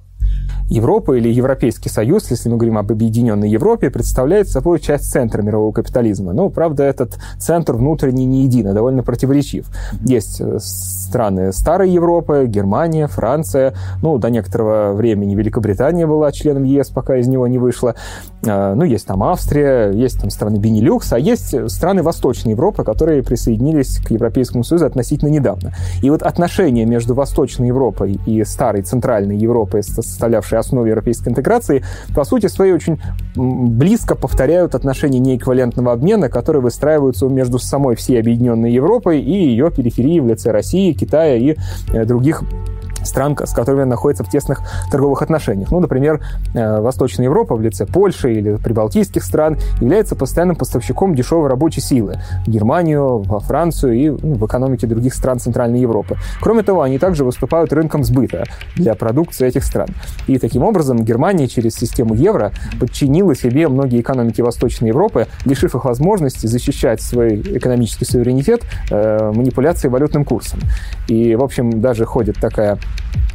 байка, что то, что не смог сделать Гитлер в Европе, смогла сделать Ангела Меркель, то есть подчинить себе европейские страны э, Восточной Европы и э, обеспечить гегемонию Германии на территории Европейского Союза. Но, правда, надо понимать, что сегодня в условиях турбулентности и деглобализации мировой экономики э, Европа, ее будущее является таким очень неопределенным и непонятным. Видно, насколько пошатнулась европейская интеграция и процесс э, движения по пути объединения э, на фоне кризиса и конфликта с Россией. Не все страны готовы идти в русле диктата Германии. Многие выдвигают свои требования, в частности, введение санкций, объявление санкций против России, поскольку эти страны, такие как Болгария или Румыния, э, являются наиболее уязвимыми. Кстати, например, ВВП Болгарии на душу населения примерно на уровне Кубы. То есть не надо считать, что европейские страны там все богатые. Вполне есть не очень богатые страны Европейского Союза, которые были ведь включены в него зачем? Зачем? Чтобы э, изъять их из сферы влияния России. Это было постепенное погружение России в сферу полупериферии, а дальше периферии мировой экономики, в том числе за счет сужения сферы ее влияния. Вот Восточная Европа, бывший Советский Союз или страны СЭФ вот как раз были Европейским Союзом поглощены во многом в политических целях. Так вот, э, тот кризис европейской интеграции, который мы сегодня наблюдаем, во многом ставит под сомнение будущее Европейского Союза как части центра мировой экономики, поскольку Китай, о котором мы сегодня говорили, активно пытается продвигать свою гегемонию за счет подчинения европейского рынка. Для этого он создает э, вот эту инфраструктуру периферийного контроля э, Европы. И если это случится, если Китай сможет подчинить себе европейский рынок, задешево поставлять товары в Европу посредством э, этого транспортного проекта «Один пояс, один путь», многие европейские производители разорятся и попадут в подчинение Китаю, который может просто скупить разорившиеся китайские, э, европейские предприятия и осуществить э, там полную гегемонию на европейском рынке. И в этой связи очень важный вопрос стоит на повестке дня. Если Китай сможет достичь э, обеспечить себе место в центре мирового капитализма, то вот эти полтора миллиарда человек, которые войдут в центр мировой экономики, непременно должны вытеснить кого-то на периферию. В, на вершине этой пирамиды места не хватит для такого количества э, людей людей. Поэтому вероятно, что именно Европа станет жертвой китайской гегемонии, китайской экспансии, если вдруг э, Китай сможет достичь поставленных перед ним целей. То есть не американская экономика рухнет и провалится и уйдет на периферию, потому что она сильно связана с Китаем, и они, будучи срочными друг с другом, возможно, упадут синхронно или развиваться будут синхронно. А вот Европа находится немножко на отшибе и вполне может стать разменной монетой в борьбе Соединенных Штатов и Китая, которые могут вполне достичь компромисса, э, поделив сферы влияния в Европе, или, возможно, даже Соединенные Штаты могут отдать Европу на растерзание Китаю для сохранения устойчивых связей с китайскими производителями, которые обеспечивают постоянный приток товаров и капитальных товаров, и товаров широкого потребления в американскую экономику. Хорошо, спасибо. Рафаэль, вопрос к тебе. Вот если в Европе не станет российских углеводородов, то какие страны смогут заменить Россию в поставках этого ключевого ресурса для европейской экономики? И как пострадает европейская промышленность от такого замещения? А, пострадает очень сильно, и страдает она уже сегодня. Я напомню, что Европа зависит от российской нефти на, по газу, если на 41%, по нефти 26%, по углю где-то 46%, что, понятное дело, очень много. А большая часть э, нефти э, из, э, и газа из России идут по трубопроводам. А, например, если говорить по газу, то это около 176 миллиардов кубов в прошлом году. И, э, соответственно, заместить э, такой дешевый российский газ, да еще так э, дешево приходящий, потому что трубопроводы – это дешевый вид транспорта, а в перспективе 50 лет является невозможным. А, да, Байден говорит о том, что они будут снабжать Европу СПГ, но его нужно привозить, этот газ дороже, его нужно промышленным образом ректифицировать, чтобы он этот газ внедрить, да, скажем, такую вот газопроводную систему Евросоюза. Но и это не главное. Э, Байден, э, хотя и говорил о 15 миллиардах, но всего э, за год они могут нарастить где-то поставки до 45-50 миллиардов. То есть заместить российский газ пока невозможно. Ну, еще и плюс таких вот установок, которые смогли бы сжиженный природный газ принять, пока в Европе не существует. А Азербайджан? По Азербайджану и Алжиру Алжиру и тоже по трубопроводам э, приходит газ в Европу, но значительно меньше а российского, где-то около 20 миллиардов э, кубов. А, да, сегодня говорят о проектах через э, Турцию и Азербайджан, соответственно, а, увеличить пропускную способность газопроводов, но это также займет время. Но в перспективе 5-10 лет, вероятно, заместить российский газ и нефть получится. Но прежде всего из США и Канады. Вообще за последние 10 лет Э, производство увеличивалось только за счет двух этих стран. О чем э, это нам говорит? О том, что, наверное, в странах ОПЕК эм, нет возможности наращивать э, газ и нефть в такими же ну, темпами, как раньше. То есть они где-то качаются, эти природные ресурсы, уже на пределе возможностей. Вот. Есть еще одна страна, это Иран, которая заперта и, и находится также под санкционным давлением. Возможно, каким-то образом ей позволят продавать газ и нефть в Европу. Но это тоже требует ресурсов, э, инфраструктурных проектов и так далее. Касательно угля, то его, э, вероятно, будут поставлять из Австралии. Но посмотрите на это транспортное плечо. А, и, конечно же, привозить уголь из России было бы в разы дешевле. Но в целом и в общем заместить э, вот эти углеводороды возможно. Однако это, конечно же, очень больно ударит по Европе. Это мы видим, что уже удар э, сегодня по ней нанесен гигантский. А не получится ли так, что в Европе из-за ограничений поставок российского газа расцветет альтернативная энергетика, и мы увидим технологический скачок Европы в этом отношении? А, они уже да, говорили и об э, вот этих всех проектах не первый год, даже, наверное, не первые 10 лет, но хотя возобновляемые источники энергии занимают ну, приличную э, часть в э, структуре энергобаланса Европы. Какого примерно? Около, э, в зависимости от стран, но в среднем по Европе где-то именно на ветроэнергетику и солнечные панели, сейчас, если я не ошибаюсь, около от 15 до 18 процентов. Ну, до 20, где-то вот так, в зависимости от, в зависимости от стран и в зависимости от погоды. Вот, например, в прошлом году э, ветер дул не так э, достаточно в Германии, и у них из-за энергобаланса, э, соответственно, было не, не до дефицит, скажем так, около 5 процентов. И как его было покрыть? А, просто вырос спрос на бурый энергетический уголь из России на целых 20 процентов. То есть, получается, страны находятся в такой э, всей экологически зеленой повестке, а при этом наращивают самый грязный вид топлива из России. Ну, это если говорить про 2021 год. Поэтому это не совсем надежные источники энергии, плюс они э, очень дорогие, потому что, э, чтобы произвести, например, вот эти ветряки, солнечные панели, это тоже требует ресурсов.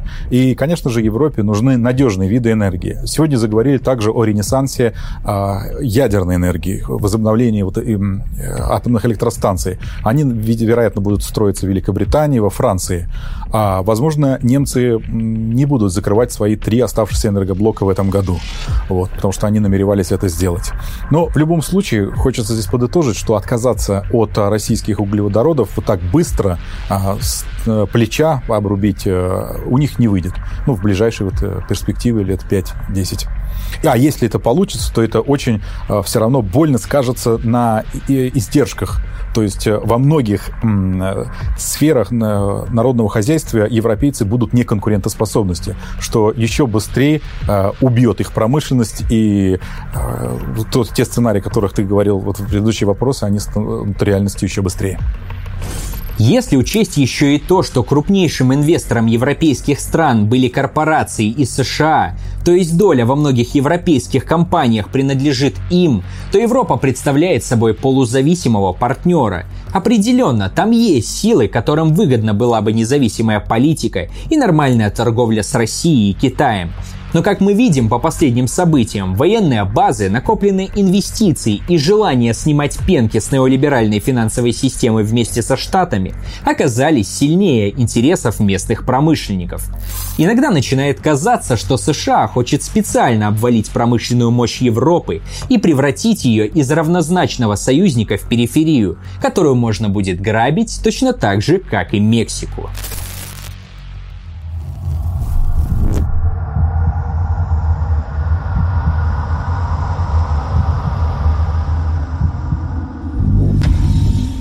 2000 году в Йемен были направлены дополнительные войска США.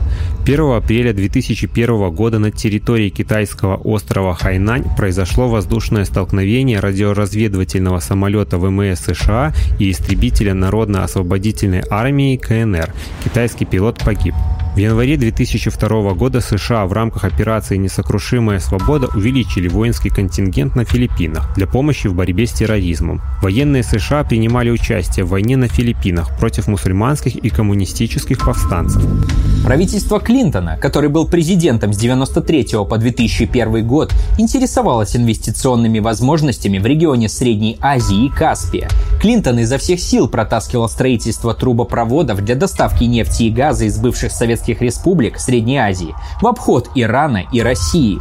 По разным оценкам, общая стоимость среднеазиатских запасов нефти и газа составляет от 3 до 6 триллионов долларов. Клинтон поддерживал усилия компании Юнакал по постройке трубопровода стоимостью в 2 миллиарда долларов для доставки туркменского газа в Пакистан и Индию. Если затея Юнакал окажется удачной, отмечал один из чиновников Газдепа, наше влияние укрепится, позиции русских ослабнут, а Иран мы сможем и вовсе лишить доходов.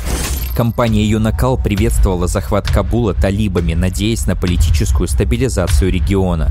Это было очень позитивное событие, заявил исполнительный вице-президент Юнакал.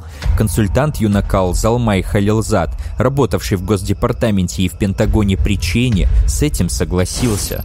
Юнакал задействовала Центр по изучению Афганистана при Университете штата Небраска для создания нужного имиджа и подготовки сотрудников.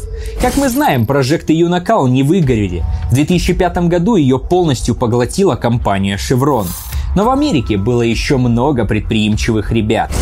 Компания Enron и ее глава Кен Лей были основными спонсорами Джорджа Буша-младшего. Они мечтали о строительстве трубопровода, который обеспечил бы поставки дешевого газа для ее электростанции в индийском городе Дабул главный исполнительный директор Халли Бартон Дик Чейни, той самой, которая строила военную базу в Косово, на встрече исполнительных директоров нефтяной индустрии в 1998 году сказал «Я не знаю другого региона, который за столь короткий срок стал бы таким же стратегически важным, как Каспий».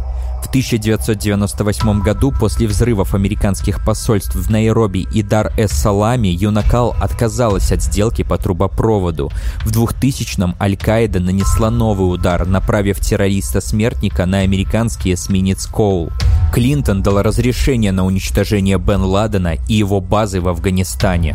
Показательно, что с ростом глобализационных процессов и финансовых рынков США увеличивали продажи оружия с 29% мирового рынка в 1987 году до 58% в 1997. И вообще расходы на оборону в 2000 году на пятилетний оборонный план Пентагона были выделены дополнительные 115 миллиардов долларов, которые довели общую сумму до полутора триллионов. Информационные технологии и финансы – это хорошо, но никогда не стоит забывать об интересах нефтяников и ВПК. В октябре 2001 года после атаки саудовских боевиков Бен Ладена на США началось вторжение американских войск в Афганистан. 20 марта 2003 года началась операция по вторжению в Ирак с территории Кувейта, в результате чего страна была оккупирована до 2011 года, а после в стране удерживался марионеточный режим. Компания Халибартон занималась не только Каспийским регионом. В конце 90-х она поглотила первое место работы Джорджа Буша-старшего – Dresser Industries. В 97-2000-х годах Халибартон поставляла нефтяное оборудование в Ирак. А после того, как Дик Чейни стал вице-президентом при Джордже Буше-младшем и американские войска оккупировали Ирак, Халибартон получила контракты на добычу нефти в Ираке. Также в 2003 году США осуществляли военную помощь Грузии для усиления страны в борьбе с терроризмом. В 2004 году США провели ряд военных операций в Джибути, Кении, Эфиопии, Йемене и Эритрее.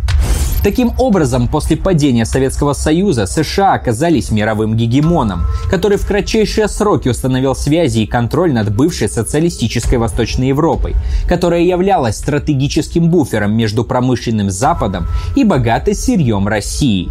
В самой России правила компрадорская элита, которая открывала рынки и разваливала промышленность то есть превращалась в полупериферию, обретая зависимость от европейских и американских технологий. Китай стал производственной полупериферией и точно так же был зависим. Как был зависим Ближний Восток, кроме Ирана, так как являлся источником ресурсов для Европы и Китая. Также контролировались трубопроводы в Косово и Украине, танкерные перевозки в Южно- и Восточно-Китайском морях посредством Сингапура и Тайваня. К сожалению, транспортный коридор из Каспия в Индию так и не получился, так как Афганистан не был замерен.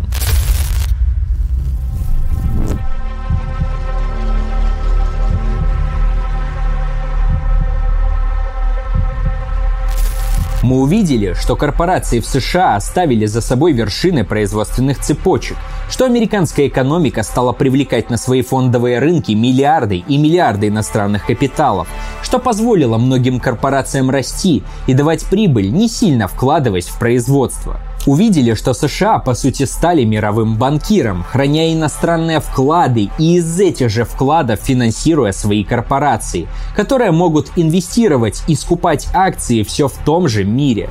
А контроль над эмиссией международной валюты давал государству еще один инструмент международного перераспределения. Но финансовые рынки склонны к периодическим кризисам и сдуваниям пузырей – Нельзя быть банкиром, если ваш банк неустойчив. Для сглаживания очередного кризиса или запуска финансового механизма нужен надежный инструмент. И он у США был. Дело в том, что вливание капиталов обеспечило не только инвестиции, но и кредитование собственного населения. До 2007 года поток ипотечного кредитования рос такими же темпами, как дефицит текущего счета США.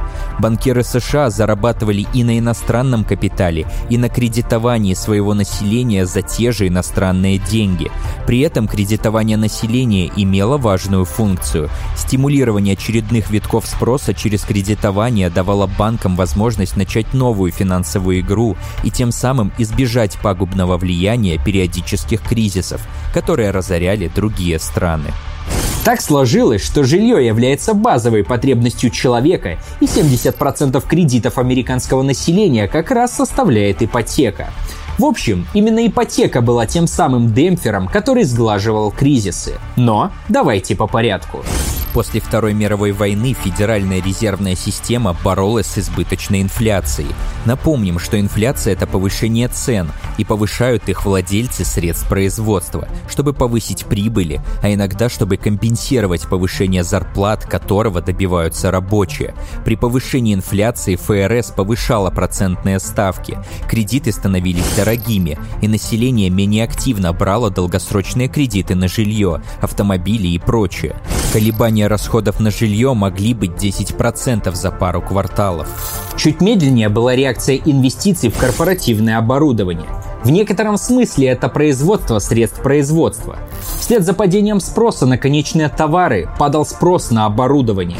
Центральный банк обладал способностью с помощью денежно-кредитной политики по регулированию ставки сдерживать или ускорять рост общего спроса, и это влияние было больше, чем у фискальной политики. Для сравнения, такие фискальные меры, как увеличение государственных расходов на 10%, вызывало увеличение спроса всего на 1%.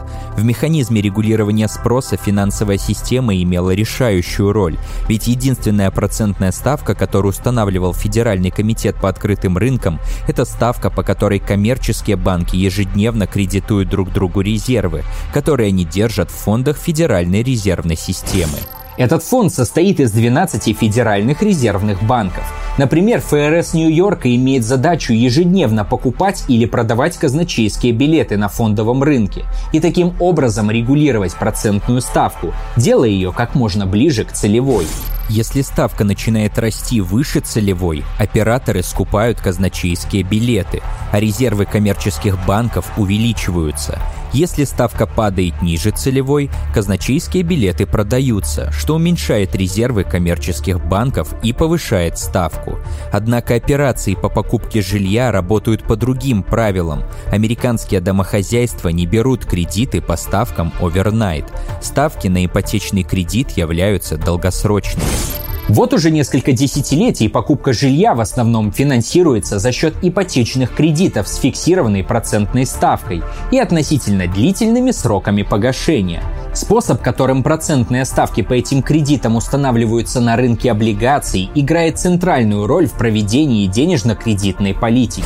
Между концом 1970-х и началом 90-х годов связь между процентными ставками по казначейским облигациям и по долгосрочным ипотечным кредитам была ужесточена.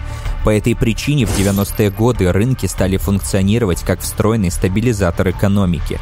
Если случался бум и казначейские облигации слишком росли в цене, то повышалась и ставка по ипотеке. Количество кредитов и активность финансовых рынков падали, стабильность повышалась. Это работало и в обратную сторону. В 1997 году азиатский экономический кризис, который, кстати, привел к дефолту в России, обвалил американский экспорт в развивающиеся страны.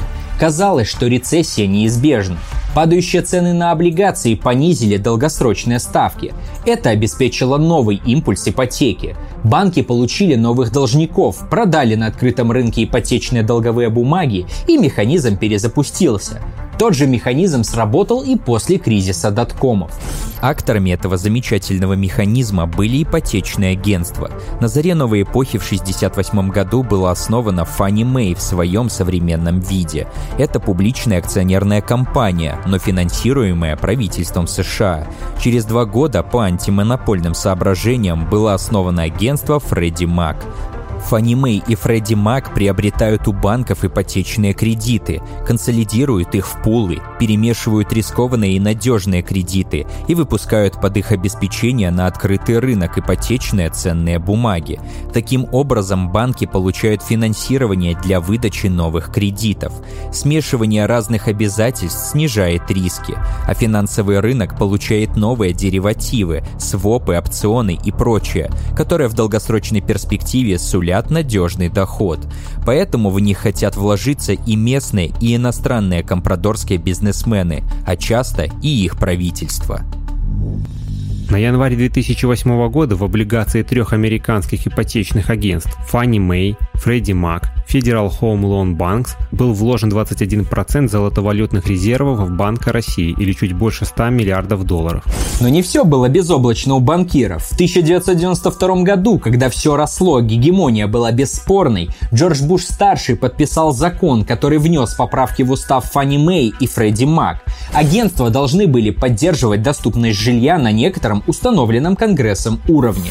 Ипотеки с низким и средним доходом должны были составлять до 30% от всех взятых в ипотеку домов. В 1999 году администрация Клинтона оказала давление на Фанни Мэй с требованием расширить ипотечные кредиты для заемщиков с низким и средним доходом. Для того, чтобы выполнять миссию по предоставлению доступного жилья, но с сохранением надежности, государственные агентства изменили условия покупки ипотечных портфелей у банков.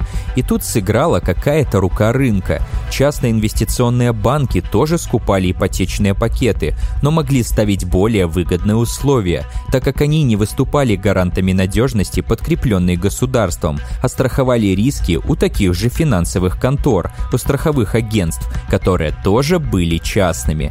Часто банки перекладывали этот риск на страховые компании или других контрагентов, что делало риски чрезвычайно трудными для понимания.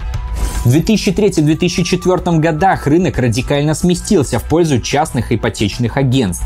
Постепенно в конкуренции между банками в погоне за прибылью распространились кредиты с плавающей ставкой. Попытка добавить социалки и плана в рынок привела к хаосу, но этого пока что никто не замечал.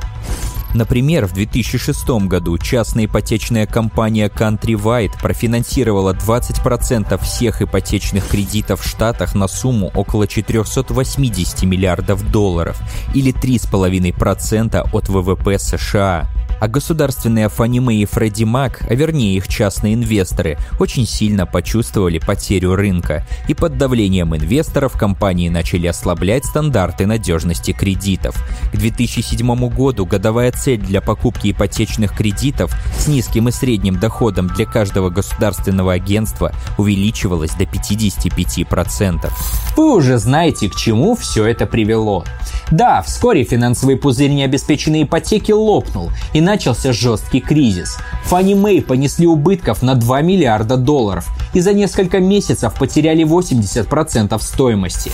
Так начался ипотечный кризис, который впоследствии перерос в самую большую мировую рецессию со времен Великой депрессии в 29-33 годах.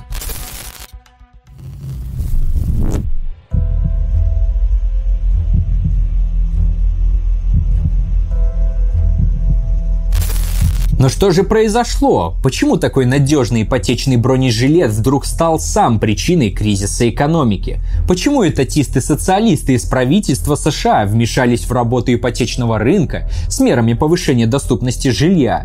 Буш и Клинтон были леваками? Как бы не так, у них были свои причины, и мы сейчас разберемся. В 2005 году средняя реальная зарплата американского рабочего, не принадлежащего к управленческому персоналу, была на 8% ниже, чем в 1973 году. За этот же период средняя производительность труда по промышленности США выросла на 85%. Медицинское страхование и отпуск по болезни зависят от переговоров на уровне отдельных фирм, а трудовое законодательство не ограничивает работодателей в праве увольнения работников. Согласно рейтингу, составленному ОСР, американская экономика входит в число стран с самым низким индексом защиты занятости. Все в парадигме того самого неолиберализма, который вроде как и привел США к процветанию. Конечно, американского рабочего так же легко нанять, как и уволить, но за 40 лет покупательная способность заработной платы половины американских рабочих почти не увеличилась. Разрыв между самой низкой и самой высокой заработной платой постоянно возрастал. Социальная дистанция дошла до того, что одна десятая процента самых богатых американцев имеет денег больше, чем беднейшая половина американского народа. Если в 1970 году более 90% 30-летних американцев зарабатывали больше, чем их родители, то к 2010 году эта доля сократилась до 50%. По прошествии десятилетий вероятность получения более высокой квалификации, чем у родителей, снижалась. Уровень поступления в университеты для детей из бедных семей оставался намного ниже, чем для более обеспеченных. Только среди детей из средних и высших классов наблюдается некоторый рост, но эти прослойки сами по себе постоянно сжимаются. В то же время отчуждение привело к снижению рождаемости и увеличению уровня алкоголизма, наркомании и самоубийств. После Второй мировой войны низкая безработица и благосостояние населения обеспечивалось оборонным заказом, прогрессивным налогом до 90% с домашних хозяйств и до 52% для прибыли компаний. Но закон о налоговой реформе 1964 года снизил ставки прямого налогообложения. При Рейгане процесс упразднения социальной защиты, как мы уже говорили, только усилился. И в какой-то момент социальная нестабильность стала бичом Америки. Банкротство бывших промышленных центров, рост гетто на окраинах городов, эпидемия СПИДа и наркомании в конце 80-х, Лос-Анджелесский бунт в 92 году – это когда в город пришлось вводить войска. Эти факторы невозможно было игнорировать и решать только полицейскими методами. Именно поэтому правительство постоянно пыталось ввести социальные моменты в жесткую рыночную систему. Тут уж нужно было выбирать или городские бунты, или возможность перекосов на финансовом рынке. До 1973 года производительность труда в США росла более чем на 3% в год. С 73 по 95 год рост производительности резко замедлился. То есть антисоциальная политика и побег за дешевой рабочей силой начал подрывать производительные силы капиталистического гегемона. С 95 до середины 2000-х производительность производительность снова набрала темпы в 3% в год. Это было связано с появлением новых технологий и с тем, что именно американские корпорации оседлали новопоявившийся спрос на них. А после ипотечного кризиса 2007 года производительность вообще спикировала вниз. Теперь инвестиционные усилия фирм приносят такой маленький вклад, как никогда ранее. Если с начала 50-х годов вклад увеличения капиталоемкости в рост производительности труда, измеряемый как затраченный капитал на отработанный час, составлял около 1% в год, то начиная с 2000 года этот вклад неуклонно снижается практически до нуля. Впрочем, это беда не только США. Темпы роста ВВП замедляются во всем капиталистическом мире. И это падение будет продолжаться, пока кто-нибудь не внедрит наконец-то миллиарды денег на научные разработки. Что же мы видим? Высокая производительность американской экономики позволила захватывать чужие рынки, держать в руках концы производственных цепочек, производить неэквивалентный обмен – но сама неолиберальная политика по отношению к рабочим и средствам производства за 40 лет подорвала эту производительность.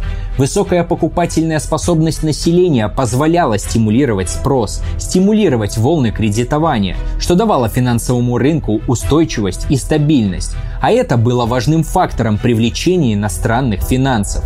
Но сама неолиберальная политика за 40 лет сожрала средний класс, наплодила нищету и прикарную занятость. Бессердечная диалектика заключается в том, что те же явления, которые обеспечивали процветание и гегемонию Америки, привели к подрыву ее сил.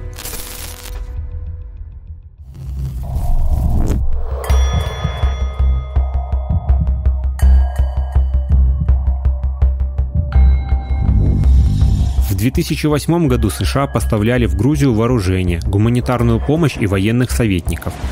19 марта 2011 года США вмешались в гражданскую войну в Ливии против Муаммара Каддафи. Операция закончилась свержением власти и его убийством.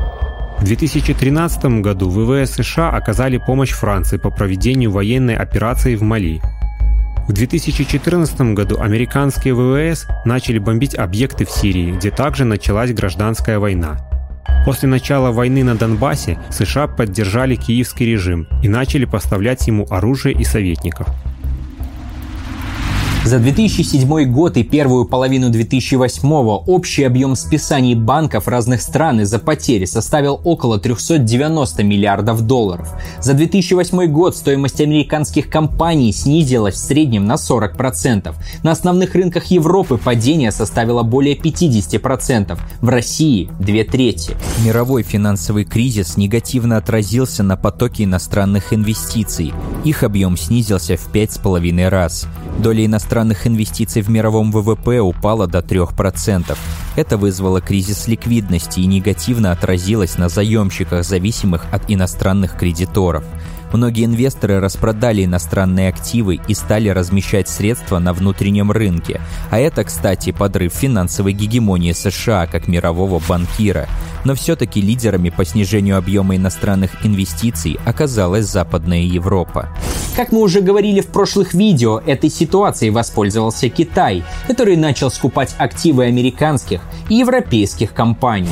В 2008 году кризис приобрел мировой характер и начал проявляться в повсеместном снижении объемов производства, снижении спроса и цен на сырье, росте безработицы. Пять ведущих инвестиционных банков США прекратили свое существование в прежнем качестве. Best Stearns был перепродан, Lehman Brothers обанкротился, Merrill Lynch перепродан, Goldman Sachs и Morgan Stanley перестали быть инвестиционными банками в связи с необходимостью получать поддержку Федеральной резервной системы. В 2008 году стало известно, что ипотечная компания Countrywide выдавала суды по ставкам ниже рыночных советнику Барака Обамы Джеймсу Джонсу и генеральному директору Фанни Мэй. Но им это не помогло. В 2008 году ее скупил Банк оф Америка за 4 миллиарда долларов.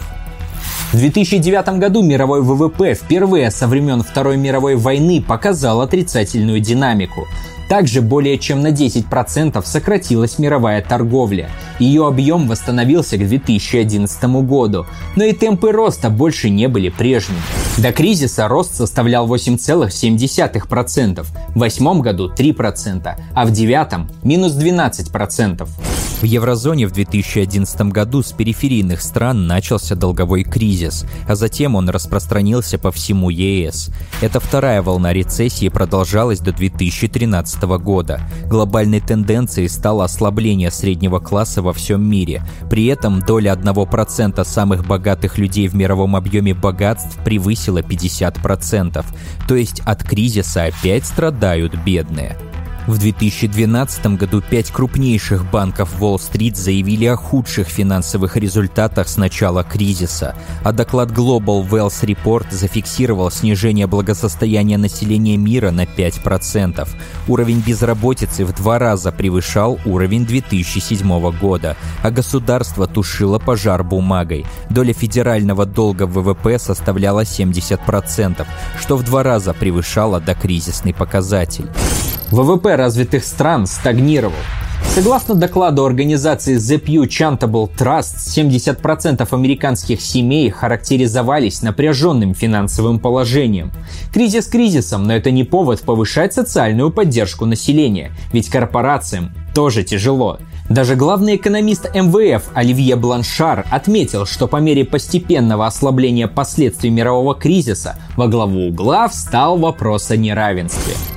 2014 году мировой финансовый рынок восстановился. Его капитализация достигла исторического максимума в 66 триллионов долларов, превзойдя предыдущий пик в 63 триллиона 2007 года. А ведь в кризис он обвалился до 25 триллионов. На этот раз локомотивом роста стали не новые технологии, как в буме 90-х годов. Именно в это время, снова как перед 2007 годом, произошел резкий, говорят, что спекулятивный рост цен на нефть. Также взлетели акции компаний новой платформенной и интернет-экономики, зеленой энергетики, но и биткоин. Реальное производство при этом стагнировало, и долго это продолжаться не могло. Нью-Йорк Таймс в августе 2016 года отметила, что центробанки развитых стран до сих пор не преодолели последствия кризиса 2008 года. Рост медленный, инфляция едва регистрируется, бизнес не хочет инвестировать. Все это несмотря на то, что центральные банки установили почти нулевые процентные ставки. Показатели крупнейших нефинансовых корпораций США говорят, что начиная с 1998 года прибыль стабильно превышает инвестиции, что для многих усугубилось в последние десятилетия. У Apple, Pfizer, Boeing инвестиции были практически нулевыми.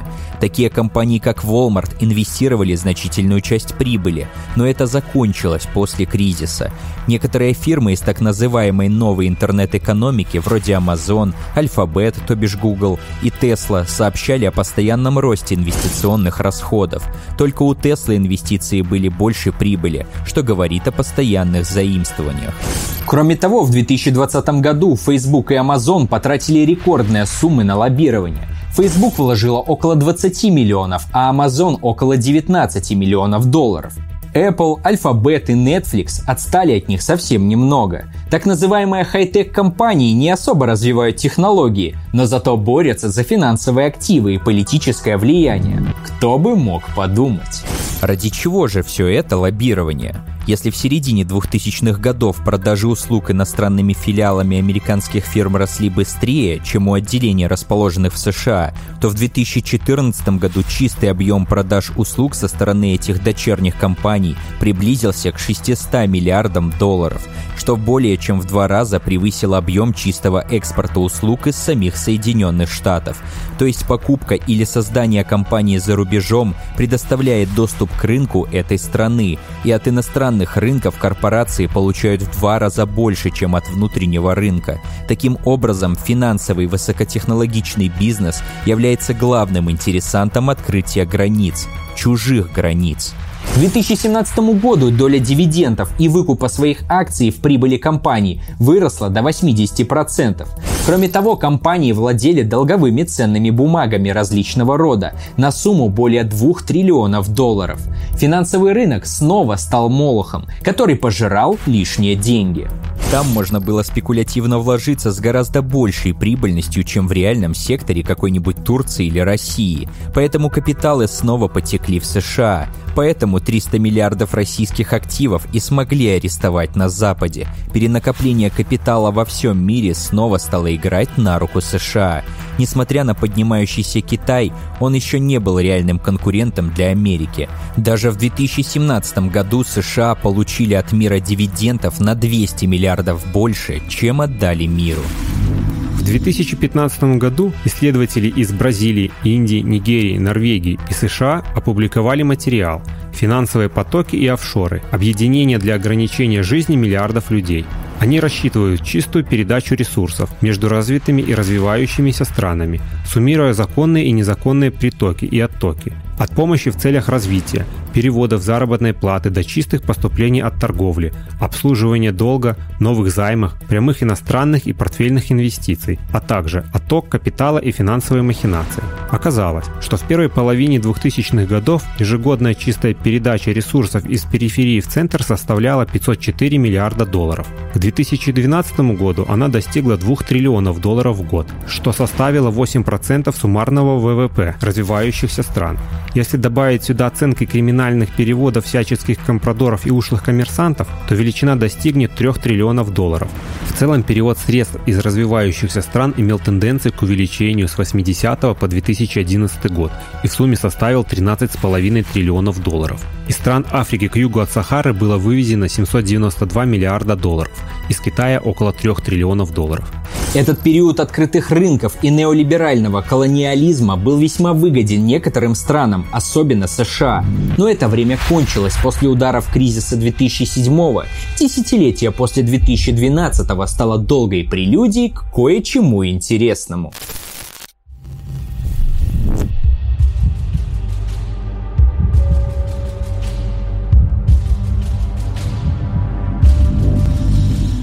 Мае 2014 года Хантер Байден вошел в совет директоров украинской энергетической фирмы «Буризма Холдингс». 22 апреля 2014 года Джо Байден, будучи вице-президентом США, призвал украинские власти уменьшить свою зависимость от России в поставках природного газа и предложил техническое содействие США для увеличения его добычи. В 2014 году Совет директоров Буризма Холдингс принял стратегию на создание крупнейшей газодобывающей компании в Восточной Европе. Кроме сына Байдена в состав Совета директоров входили экс-президент Польши Александр Квасневский, бывший руководитель антитеррористического центра ЦРУ Джозеф Кофер Блэк и инвестиционный банкир Алан Аптер. В 2016 году Джо Байден потребовал от президента Петра Порошенко увольнения коррумпированного генпрокурора Шокина, пригрозив, что иначе Украина не получит кредит на 1 миллиард долларов. Прокурор Шокин, также известный тем, что арестовал активы Бурисмы и вел расследование ее финансовых нарушений, был уволен. В 2019 году Burisma Group выиграла на аукционе нефтегазовый участок в Полтавской области являлась лидером в Украине по количеству новых скважин. Сейчас она владеет 35 лицензиями на добычу углеводородов в двух основных нефтегазовых бассейнах Украины – Карпатском и Днепровско-Донецком. Доля на газовом рынке Украины составляет более 25%. В июне 2022 года Евросоюз впервые в истории импортировал больше сжиженного природного газа из США, чем трубопровод природного газа из России. Теперь давайте поговорим о выгодоприобретателях и интересантах американской политики. Хотя реальное промышленное производство за последние 30 лет упало с 40 до 13% ВВП США, оно все равно является основой, базисом, на котором произрастает вся остальная экономика. Поэтому начнем с самого основания, так сказать, от земли. С середины 80-х годов добыча нефти и газа в США сокращалась с 85 по 2008 год на 44%.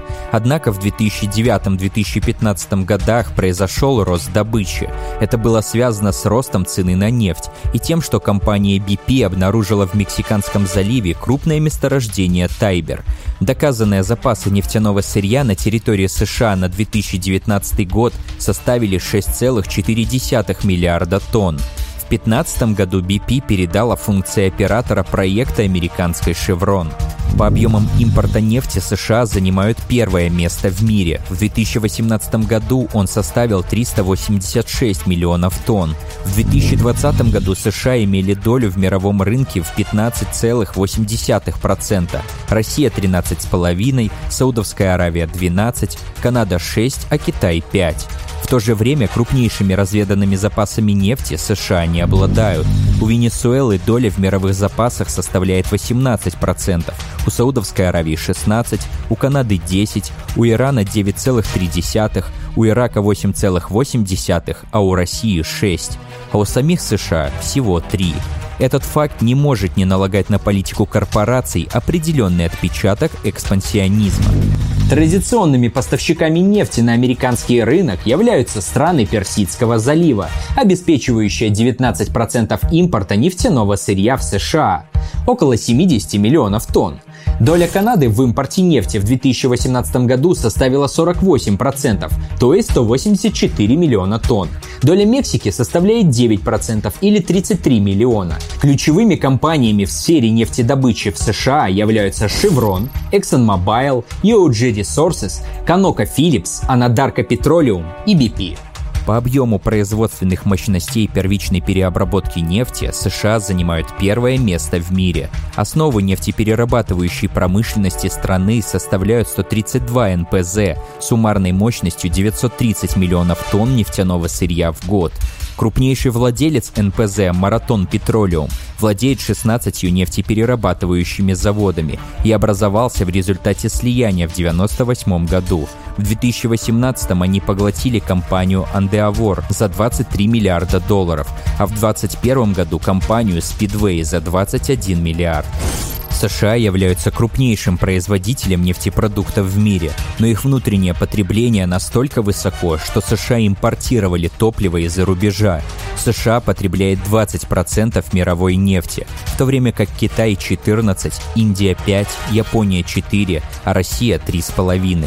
В 2011 году произошел торговый переворот. Экспорт нефтепродуктов превысил импорт. США стали поставщиком нефти и нефтепродуктов. А у нефтяных корпораций появился интерес не только к контролю ресурсов, но и внешних рынков.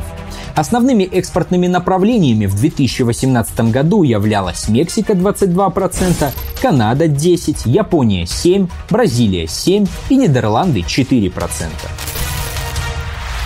Крупнейшей нефтяной корпорацией США является Chevron Corporation. Ее основные места добычи находятся в США – 29%, в Австралии – 20%, в Казахстане – 18%. Также нефть и газ добываются в Аргентине, Венесуэле, Бразилии, Колумбии, Китае, Мьянме и Филиппинах. В Казахстан «Шеврон» вошла в 1993 году и принадлежит 50% компании «Тенгиз Шевройл», а также 18% в месторождении Карачаганак. В Азербайджане компании принадлежит 10% доля в месторождении Азери, Чирак, Гюнишли. В Европе ведется добыча в Северном море – 65 тысяч баррелей в сутки. Одновременно с распространением влияния по всему миру происходила ползучая монополизация. В 2001 году Chevron поглотила компанию Texaco за 45 миллиардов. В 2005 за 18 миллиардов было куплено Unocal Corporation. По некоторым данным, в 2003 году компания вела переговоры с Михаилом Ходорковским о покупке ЮКОС Сибнефти, но Ходорковский был арестован, а ЮКОС продан «Газпрому». В 2006 году «Шеврон» и «Газпром нефть» создали совместное предприятие «Северная тайга нефтегаз». Тогда же «Шеврон» совместно с национальной лабораторией в Лос-Аламос начала разрабатывать улучшенную технологию добычи сланцевой нефти, что позднее еще более увеличило преимущество производства.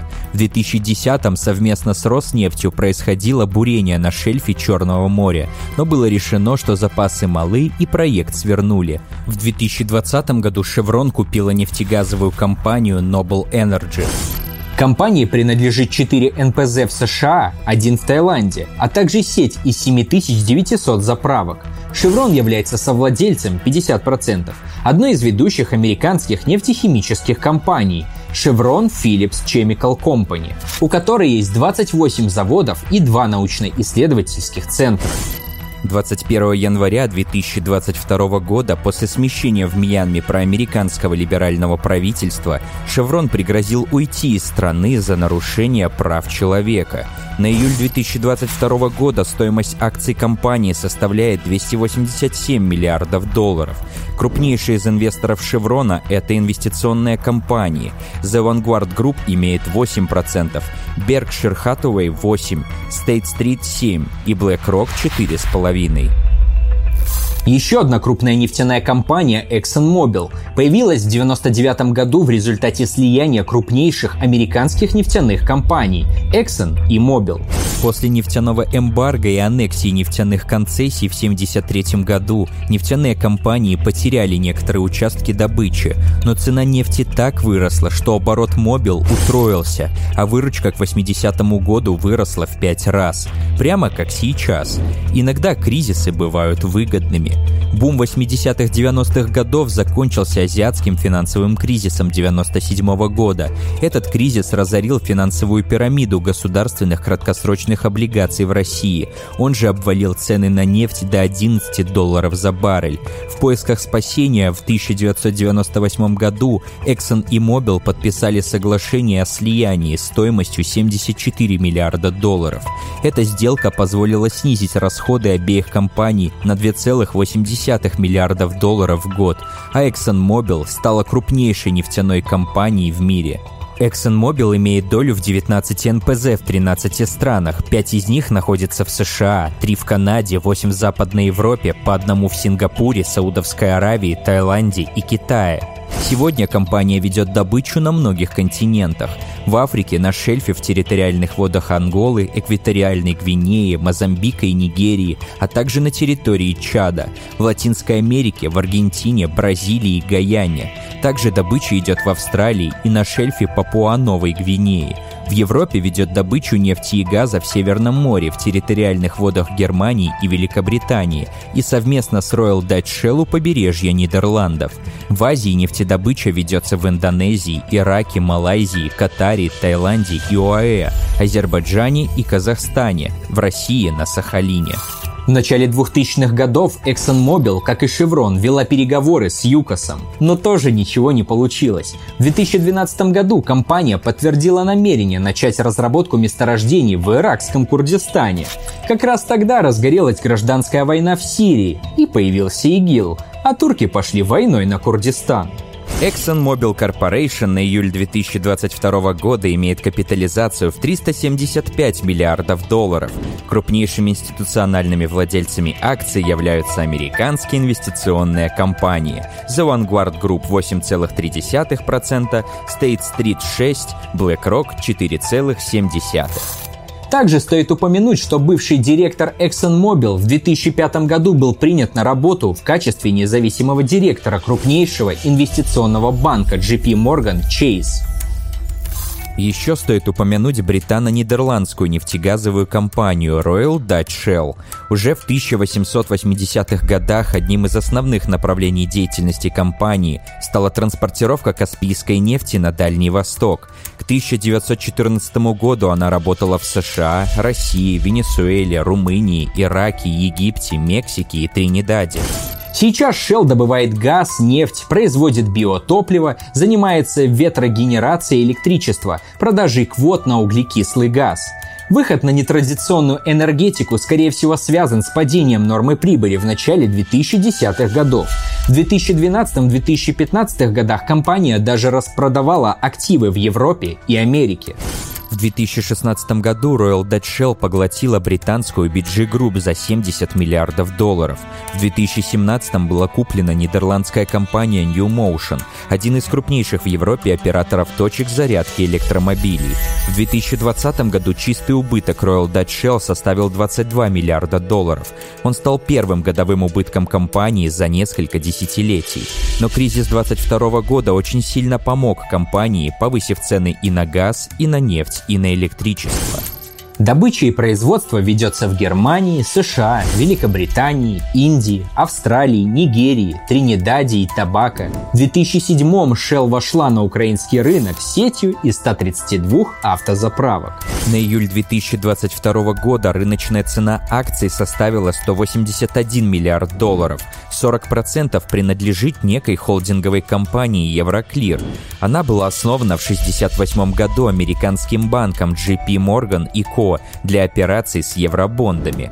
Другие инвесторы, Bank около 3%, BlackRock имеет около 2%, Vanguard Group тоже около 2%, BlackRock Advisors UK полтора, Wellington Management 1.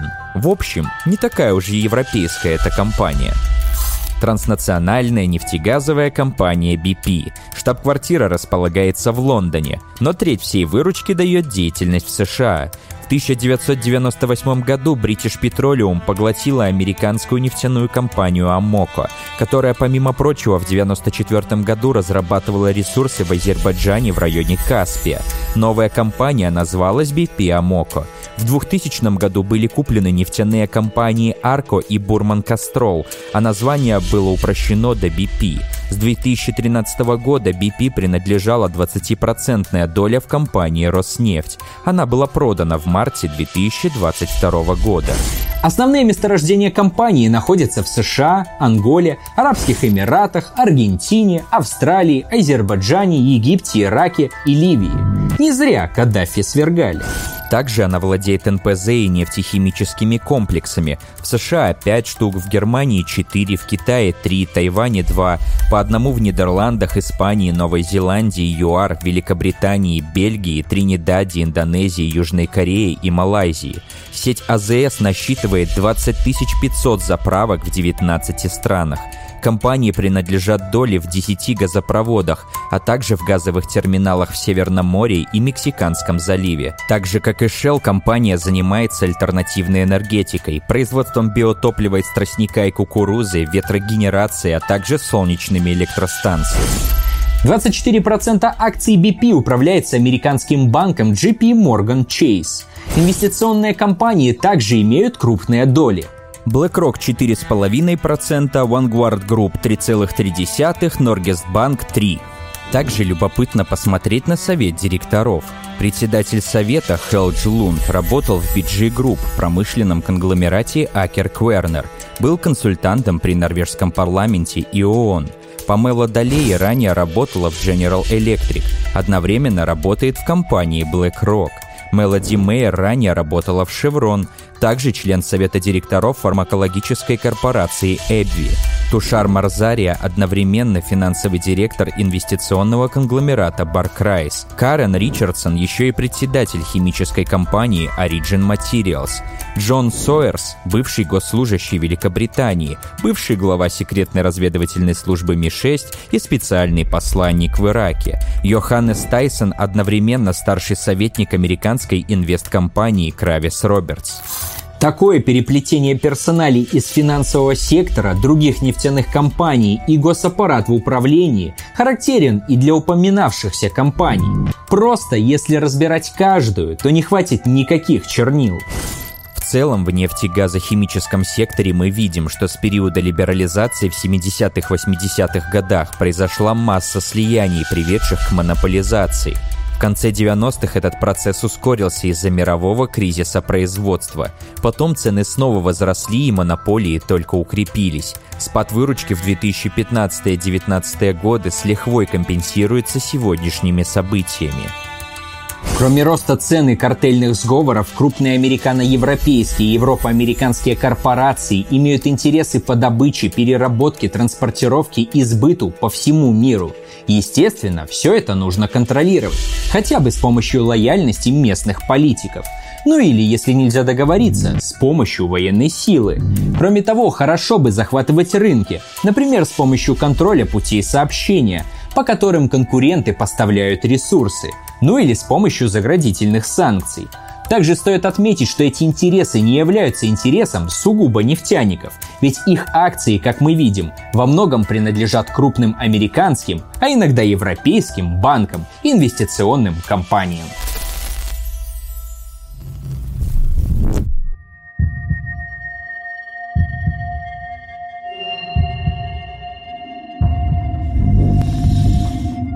В феврале 2019 года литиевая компания Боливии подписала контракт с китайским консорциумом TBA Group Baochen, который согласился инвестировать в производство лития и других металлов в Боливии. 11 июля 2019 года было подписано соглашение Росатома с Боливийским министерством энергетики о сотрудничестве в области развития промышленных и исследовательских проектов в литиевой промышленности. 20 октября 2019 года на выборах президента Боливии по официальным предварительным данным старый президент левый Эва Моралес получил 47% голосов, а его соперник Карлос Месса – 37%. Начались протесты против Моралеса во многих городах страны. Моралес убежал в Мексику.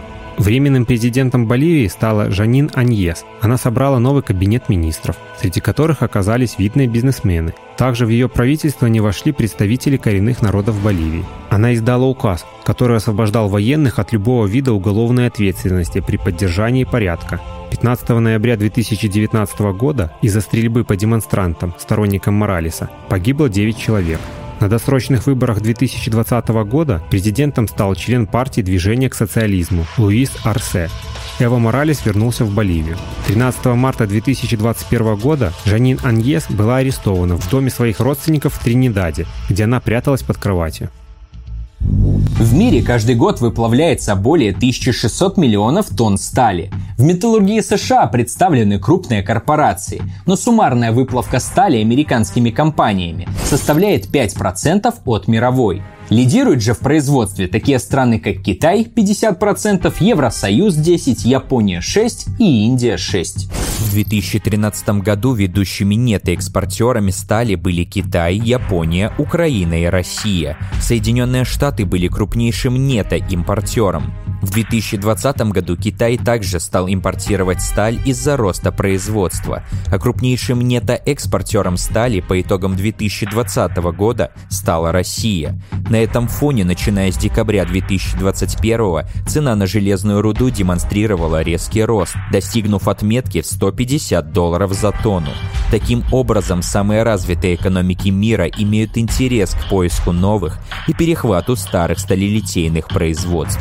Крупнейшая сталелитейная корпорация в США – Nucor Corporation. Основные производственные мощности корпорации размещены в США и Канаде, а также в странах Латинской Америки. С 2001 по 2012 годы она приобрела такие компании, как Auburn Steel, Birmingham Steel, Corus Tuscaloosa, Fort Howard Steel, Marion Steel, Connecticut Steel и множество других. Как видим, монополизация коснулась не только нефтяной отрасли. Крупнейшие инвесторы Nucor Corporation. Страховая финансовая компания State Farm имеет 10% акций.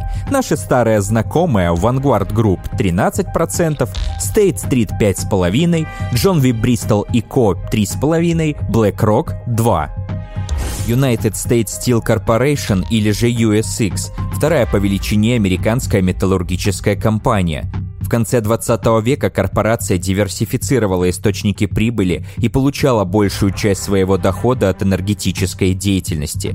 Нынешний гендиректор USX Баррит раньше работал в машиностроительной компании Caterpillar, а председатель совета директоров Дэвид Сазерланд также является директором железнодорожной и судостроительной GATX Corporation и директором в крупнейшей нефтяной компании Канады Imperial Oil Limited, 70% которой принадлежит ExxonMobil.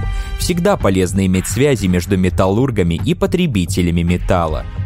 В 2000 году корпорация приобрела словацкий сталелитейный комбинат в Кошице. Не зря все-таки дербанили Югославию. Компания укрупнялась все десятилетия, но в 2015 году был закрыт один из крупнейших комбинатов корпорации Firefield Flat Rolled. В 2017 году были проданы доли в бразильских предприятиях. Китайская угроза, так сказать, становилась осязаемой. В 2017 году гендиректор объявил, что вновь откроет сталелитейный завод в США в Гранит-Сити, штат Иллинойс, благодаря торговым тарифам Дональда Трампа. Президент явно поддерживал предпринимателей металлургов. Как видим, монополизация, связь с политиками, выход на иностранные рынки характерен и для маленьких металлургических корпораций. Еще более явным примером может стать Metal Steel, американо-индийская корпорация со штабом в Лондоне, которой владеет индиец Лакшми Mittal. За 90-е 2010-е годы она купила множество компаний и теперь имеет производство в Украине, Великобритании, США, Канаде, Польше, Чехии, Германии, ЮАР, Казахстане и других странах. В 2004 году она купила в Польше сталелитейные заводы, а в бывшей Югославской Македонии Балкан Стил. В Украину компания вошла в 2005 году, приватизировав Криворож Сталь.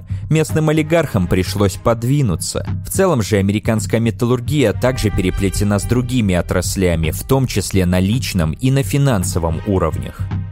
Когда говорим о металлах, то невозможно не затронуть тему цветной металлургии. В США почти нет собственных запасов марганцевых и хромовых руд.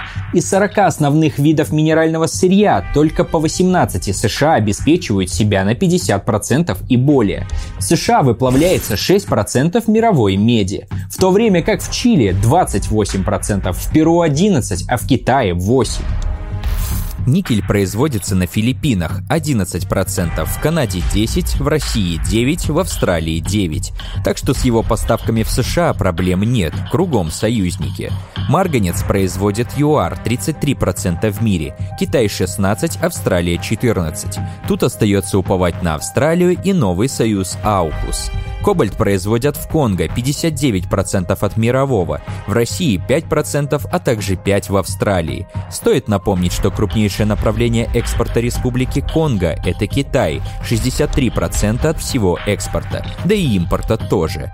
Литий добывается в Австралии, 44% от мирового, в Чили 34%, в Аргентине 13%, в Боливии 11%. Машина и авиастроение, электронная промышленность жестко нуждаются в этих металлах. Особенно в последнее время стоит проблема аккумуляторных металлов – лития и кобальта. Если в 1998 году цена тонны лития на лондонской бирже составляла всего 1670 фунтов, то к 2016 году его цена выросла до 7200 фунтов, а в 2018 превысила 12 тысяч. Как мы видим, лития на всех не хватает, и скоро может начаться борьба за каждое месторождение.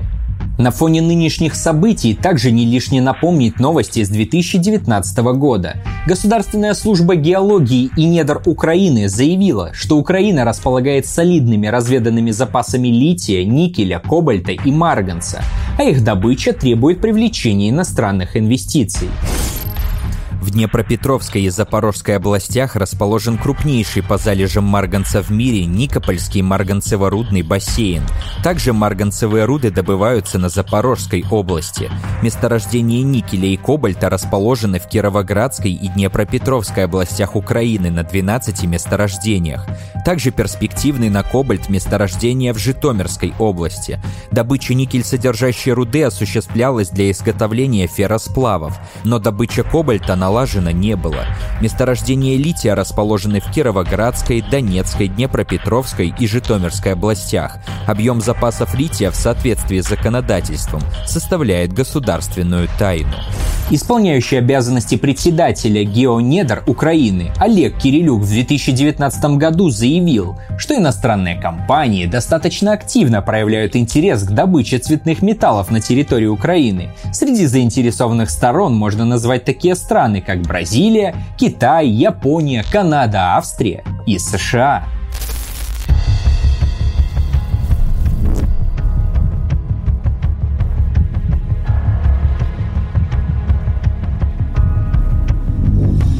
Китайская автомобильная компания BOOT стала мировым лидером по продажам электромобилей, обогнав Tesla, передает китайское агентство экономической информации Цайлянь. По его данным, за первые 6 месяцев года BOOT продала более 640 тысяч электромобилей, а Tesla более 560 тысяч. Хотя промышленность ВВП США занимает чуть более 10%, но машиностроение в США все же очень развитая отрасль. 43% экспорта составляют электрические машины, котлы, наземный и авиатранспорт, медицинское оборудование. Основными покупателями в этой отрасли являются Канада 18%, Мексика 15% и Китай 8%. В 2012 году по валовому выпуску машиностроительной продукции 220 миллиардов долларов. США были третьими в мире после Европейского Союза и Китая, а в последние десятилетия американское машиностроение росло сравнительно низкими темпами, менее полутора процентов в год, что к 2017 году привело к тому, что правительство вынуждено было защищать свою промышленность заградительными пошлинами на китайскую и европейскую продукцию. Но об этом мы уже говорили в прошлых роликах. General Motors – крупнейшая американская автомобильная корпорация. До 2008 года была крупнейшим производителем автомобилей в мире. В 2009 году компания приступила к процедуре банкротства. Согласно условиям банкротства, правительство США предоставило компании около 50 миллиардов долларов, а взамен получило 61% акций концерна, а правительство Канады выкупило 12% акций за 10 миллиардов долларов, что в сумме дало 60 миллиардов помощи. Президент Барак Обама заявил, что государство не планирует контролировать General Motors всегда и избавиться от контрольного пакета акций, как только улучшится финансовое положение концерна.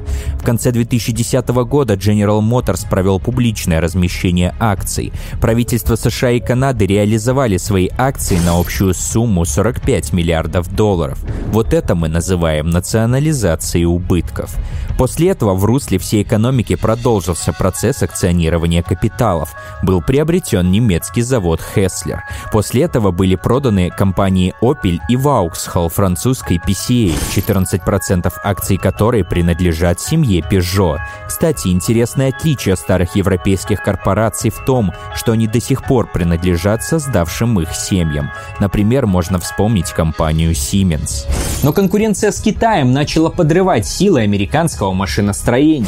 В 2017-м General Motors объявляет о прекращении производственной деятельности в Южной Африке и Индии. В 2018-м закрывает 5 заводов в Северной Америке. В 2019-м профсоюз Объединенные автомобильные рабочие призывает сотрудников компании прекратить работу из-за провала переговоров о принятии нового коллективного договора. Призыву следует 50 тысяч человек.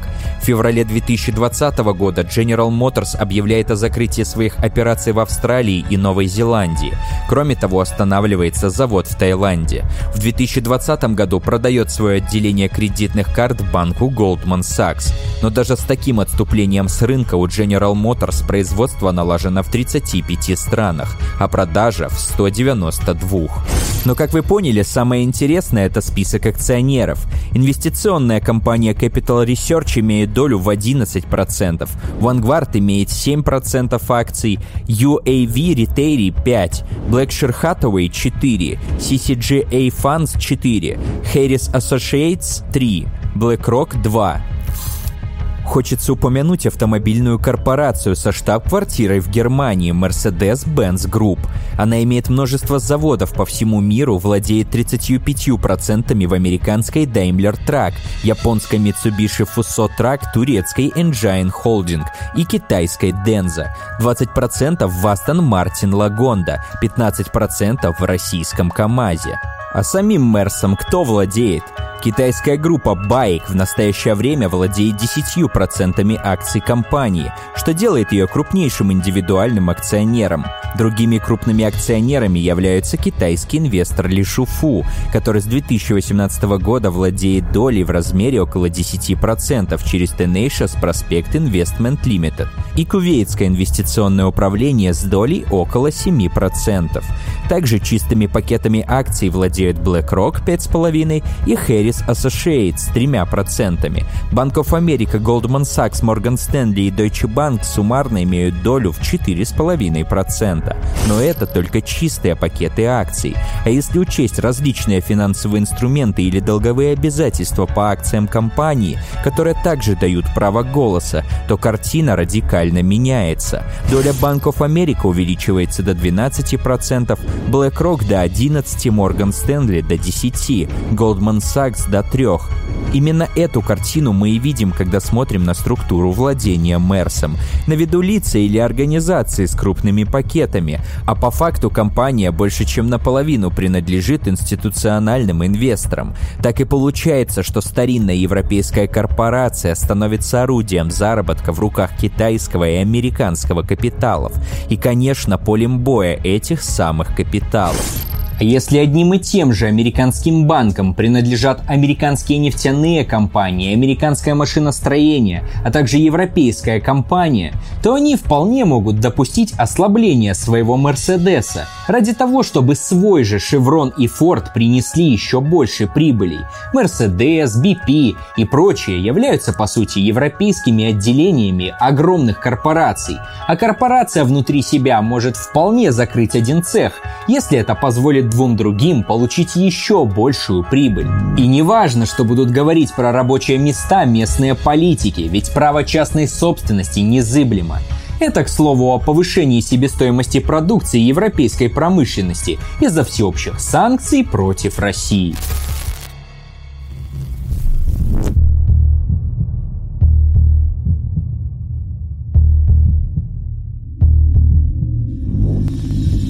Министерство экономики Тайваня планирует помешать китайским фирмам, находящимся за пределами КНР, переманивать тайваньских технических специалистов. Уже действует законодательство, запрещающее китайскому капиталу, инвестирующему в Тайвань, нанимать местных специалистов из стратегических секторов, таких как полупроводниковая промышленность. Компании, у которых обнаружено не менее 30% китайских инвестиций, будут рассматриваться как китайские фирмы. Правительство также планировало запретить исследования и разработку компаниям с китайскими инвестициями. Одной из самых наукоемких и технологических отраслей современной промышленности является микроэлектроника. Первоначальный импульс развитию полупроводников дали изыскания American Telephone and Telegraph Company, которая искала более выгодные способы коммутации телефонных линий, а также изыскание военных по созданию надежной радарной техники и создание первых компьютеров, необходимых для расшифровки сообщений во время Второй мировой войны. С 50-х годов государственные институты и корпорации, кстати, тоже во многом на военных госзаказах, вывели США в лидеры по полупроводникам и процессорам. Именно концентрация у себя разработки и производства микроэлектроники поставили США на вершину производственных цепочек. Поэтому компании этого круга всегда очень уважали правительство. Например, компания AT&T была 14-м по величине донором федеральных политических компаний и комитетов США США с 1989 по 2019 год. Они пожертвовали политикам более 84 миллионов долларов, 58% из которых пошли республиканцам и 42% демократам. Intel – крупнейшая американская компания, разрабатывающая и производящая электронные устройства и компьютерные компоненты. В 2000 году на рынок были выпущены процессоры Pentium 3 с частотой 1 ГГц. Тогда во все компьютеры, кроме Apple, ставились процессоры Intel или совместимые с ними процессоры производства AMD, а в 2005 году и Apple перешла на Intel. В 2010 году была куплена компания в сфере компьютерной безопасности McAfee. С 2015 по 2022 год были куплены компания Altera, разрабатывающая Plis, разработчики нейрочипов Nirvana Systems и Habana Labs, израильские разработчики машинного зрения Mobile UE, также был поглощен производитель чипов Tower Semiconductor.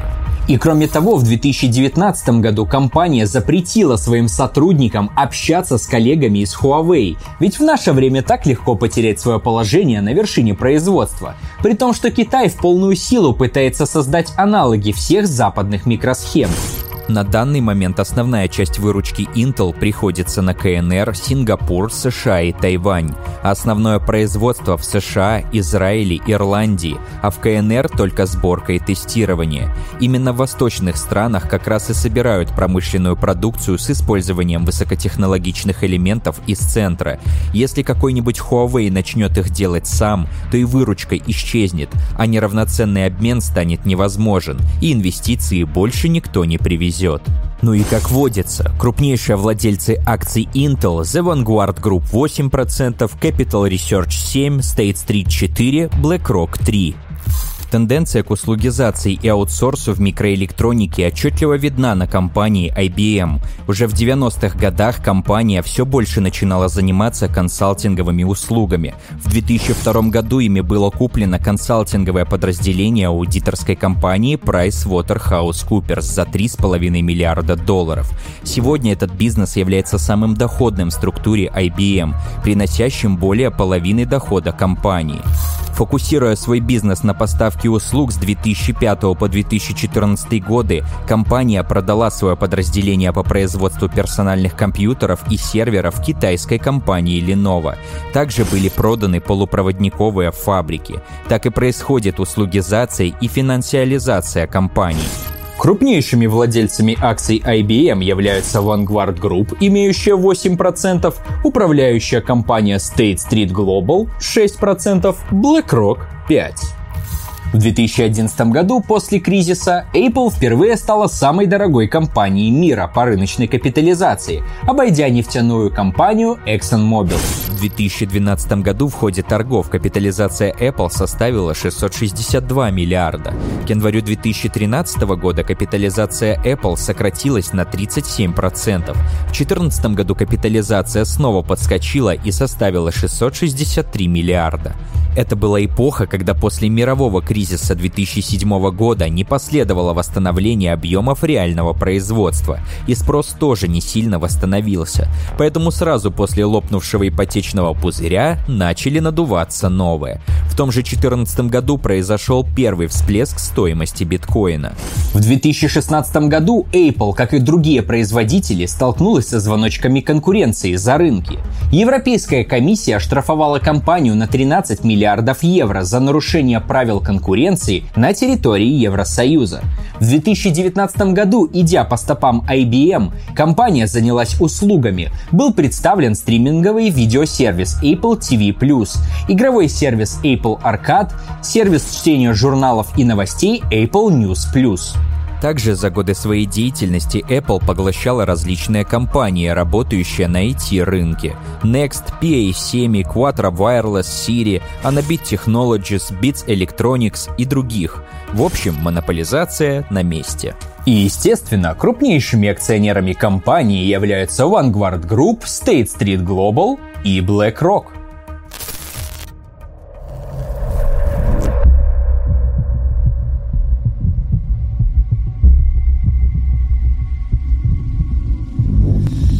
марте 2022 года Китай подписал соглашение с Соломоновыми островами о возможности направить вооруженные силы, полицию, другие военизированные формирования для поддержки социальной стабильности, а также использовать территорию для стоянки и заправки военно-морского флота.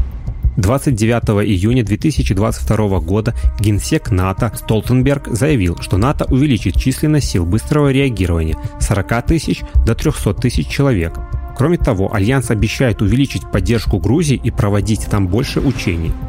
G7 намерена привлечь 600 миллиардов долларов для противодействия китайской инициативе «Один пояс, один путь». В то же время Индия не поддержала эту инициативу западных держав.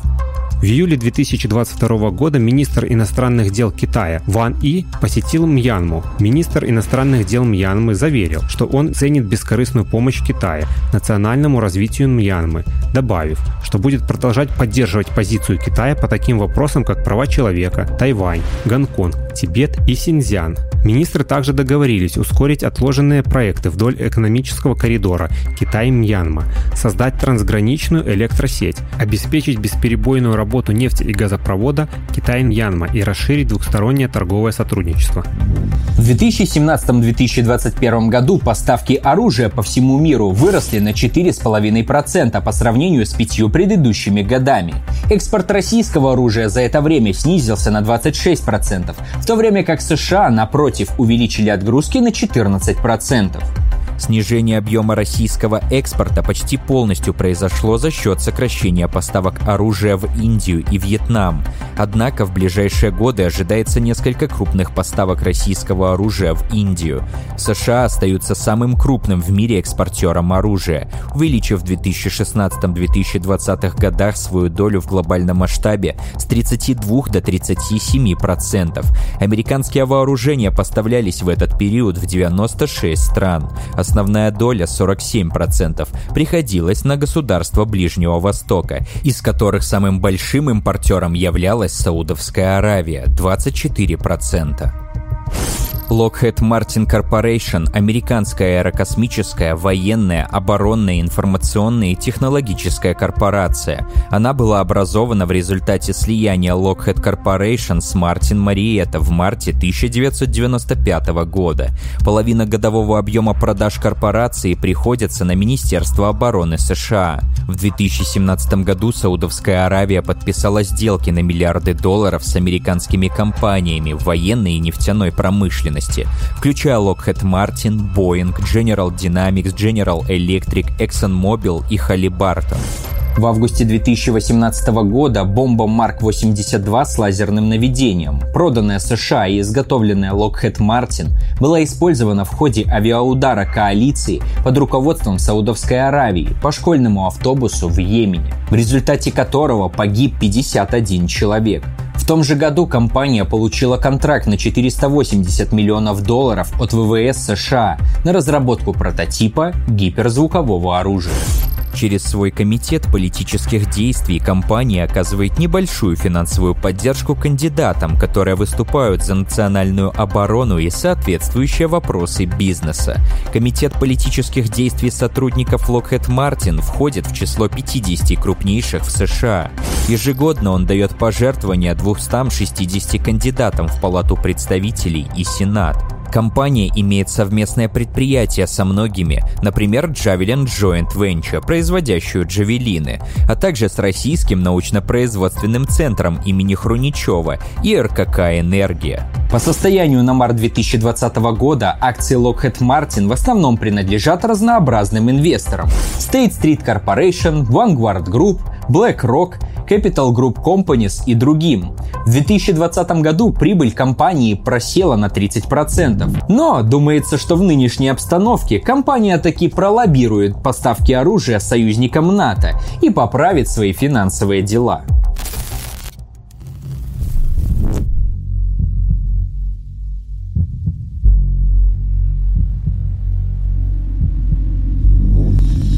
Более 8 миллионов американцев задерживают арендную плату из-за роста цен. Согласно данным Бюро переписи населения, около 15% арендаторов США не может рассчитаться по своим платежам. Около 3,5 миллионов домохозяйств утверждают, что им, вероятно, придется покинуть свой дом в ближайшие два месяца из-за выселения. Согласно опросу, за последние 12 месяцев арендная плата увеличилась как минимум на 250 долларов в месяц для почти 7 миллионов домохозяйств. Около половины семей с детьми, на которых распространяется касается программы бесплатного льготного школьного питания, заявили, что скорее всего их выселят в ближайшие пару месяцев.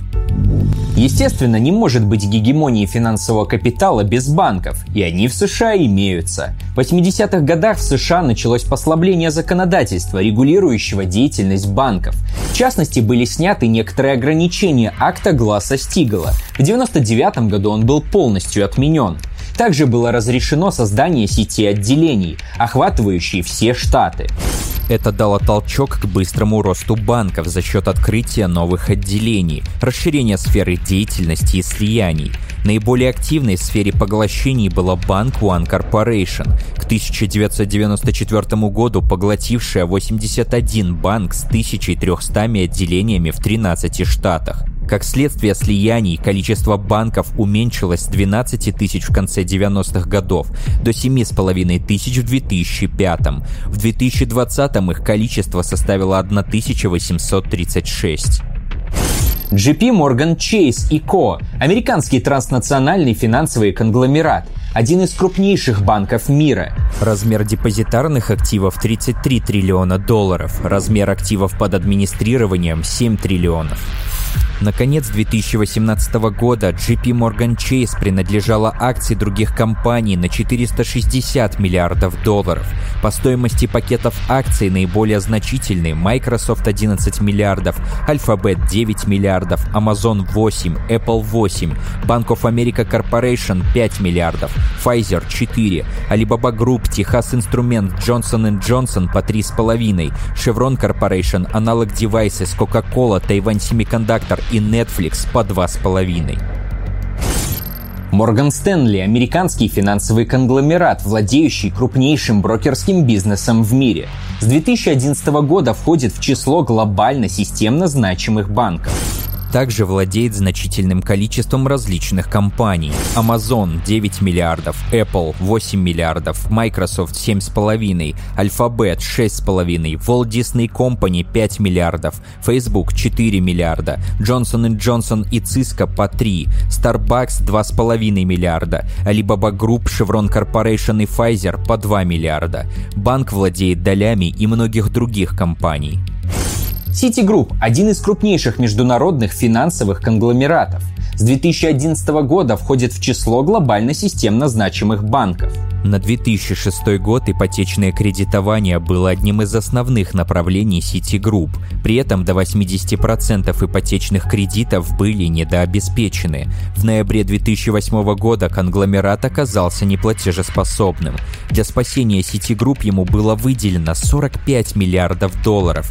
Также государство гарантировало убытки на 306 миллиардов наиболее проблемным активам конгломерата, а взамен получало привилегированные акции Citigroup. В 2009 году привилегированные акции правительства были обменены на обычные, а в 2010 году доля государства продана полностью.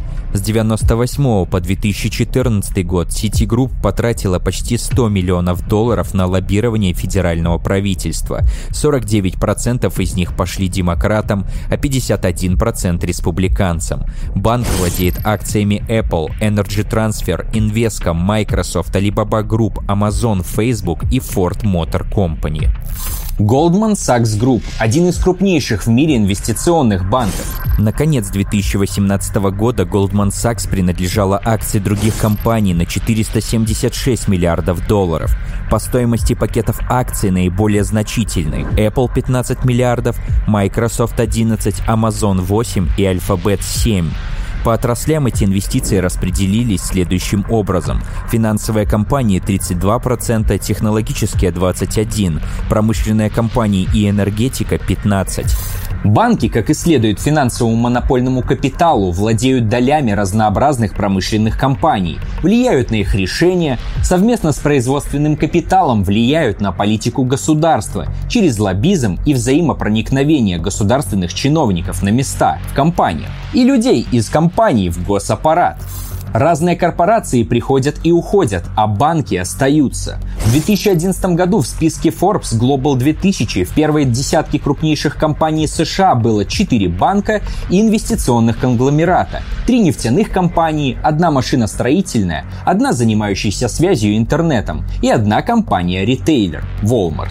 В 2022 году в первой десятке осталось 4 банка инвесткомпании, 4 высокотехнологичных компании, занимающихся программным обеспечением и электроникой, и один интернет-ритейлер Amazon, и одна нефтяная компания.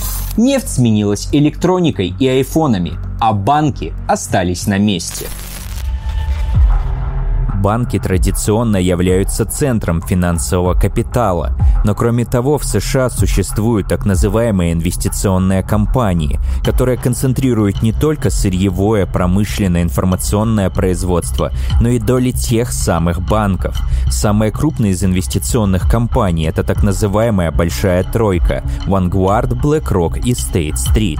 Эти компании вместе имеют крупнейшие пакеты акций в 40% от всех публичных американских компаний и в 88% компаний из списка топ-500 по наибольшей капитализации. В 2020 году опубликован отчет, в котором говорится, что Большая Тройка управляет совокупными глобальными активами на сумму более 15 триллионов долларов США. BlackRock – американская многонациональная корпорация по управлению инвестициями. Она работает по всему миру и имеет 70 офисов в 30 странах и клиентов в 100 странах мира. Под управлением BlackRock находится около тысячи инвестиционных фондов. В 2021 году BlackRock управлял активами на сумму более 10 триллионов долларов, что составляет около 40% ВВП США, номинальная 25 триллионов в 2022 году. Сотрудники BlackRock работают в высших правительственных структурах США. Бывший директор BlackRock по вопросам инвестиций Брайан Дис стал главой Национального экономического совета при Байдене. Бывший глава штаба основателя BlackRock Уолли Аддайма занимает высшие должности в Министерстве финансов США. А еще Брайан Дис и Уолли Аддайма были советниками Барака Обамы по экономике.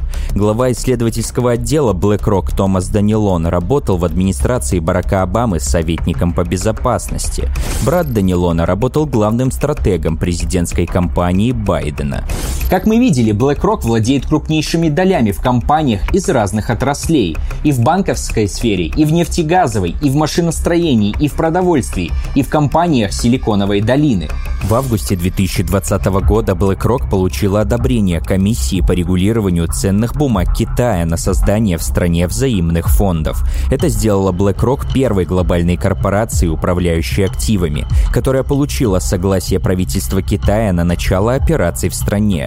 Кстати, через месяц Джордж Сорос обвинил корпорацию в излишнем вливании инвестиций в Китай. Сорос назвал инициативу BlackRock в Китае трагической ошибкой, которая нанесет ущерб интересам национальной безопасности США и других демократий, на что представители BlackRock ему заявили, у США и Китая большие и сложные экономические отношения. В этом же году акции компании выросли более чем на 30%. Дедуля Сорос, видимо, забыл, что капитал национальности не имеет. BlackRock является крупнейшим инвестором в производители оружия. В мае 2018 года антивоенные организации провели демонстрацию перед ежегодным собранием акционеров в Манхэттене. Из-за своей мощи, а также огромного размера и размаха финансовых активов, BlackRock была названа крупнейшим в мире теневым банком. В 2020 году представители США Кэти Портер и Хесус Гарсия предложили законопроект, направленный на сдерживание BlackRock и других так называемых теневых банков. 4 марта прошлого года сенатор США Элизабет Уоррен предложила объявить BlackRock слишком большой, чтобы потерпеть неудачу. Корпорация является акционером многих институциональных инвесторов, владеющих ее же акциями. Эта цепочка владения подобна циклической структуре собственности. Проще говоря, BlackRock владеет теми, кто владеет BlackRock. Из-за такой сверхконцентрации капитала корпорацию неоднократно обвиняли в антиконкурентной борьбе. Vanguard Group называют инвестиционным левиафаном, является основным акционером крупнейших банков США, таких как Bank of America, JP Morgan, Citigroup, Goldman Sachs и Morgan Stanley, обеспечивая компании сверхконцентрацию капитала. Также Vanguard Group, обладая огромным пакетом активов, принимает непосредственное участие в управлении мировыми гигантами, такими как Apple, Microsoft, ExxonMobil, Johnson Johnson, Amazon, Facebook, General Electric, Berkshire Hathaway, AT&T и Alphabet. Размер активов под управлением около 7 триллионов долларов на 20 ноября 2019 года. Занимает второе место после BlackRock среди 500 крупнейших инвестиционных компаний мира. Компания объединяет в себе около 370 фондов, и из них 180 американских и 190 зарубежных фондов. Официально фондом владеют его инвестиционные фонды, которые находятся под управлением дочерних структур компании. Список инвестиционных фондов, структура их активов и доля в компании не раскрывается. С фондами компании State Street ситуация такая же. Теперь мы видим, как инвестиционные фонды, владея крупнейшими долями во всех ключевых банках и промышленных компаниях, по сути являются акторами современного империализма. Фонды, с одной стороны, владеют крупнейшими акциями компаний. Компании, согласно своему участию в фондах, принимают участие в их управлении. Получается, что в целом фондом управляет несколько самых крупных корпораций и банков. То есть это своего рода кооперация монополий, чтобы управлять остальной частью экономики. Это скорее справедливо для взаимных фондов. На данный момент крупнейшие компании США – это банки JP Morgan Chase, Bank of America, а также Amazon, Apple, Alphabet и Microsoft, и нефтяные ExxonMobil и Chevron. Таким образом, интересы финансистов, Силиконовой долины и нефтяников в разных соотношениях являются интересом коллективного американского империалиста.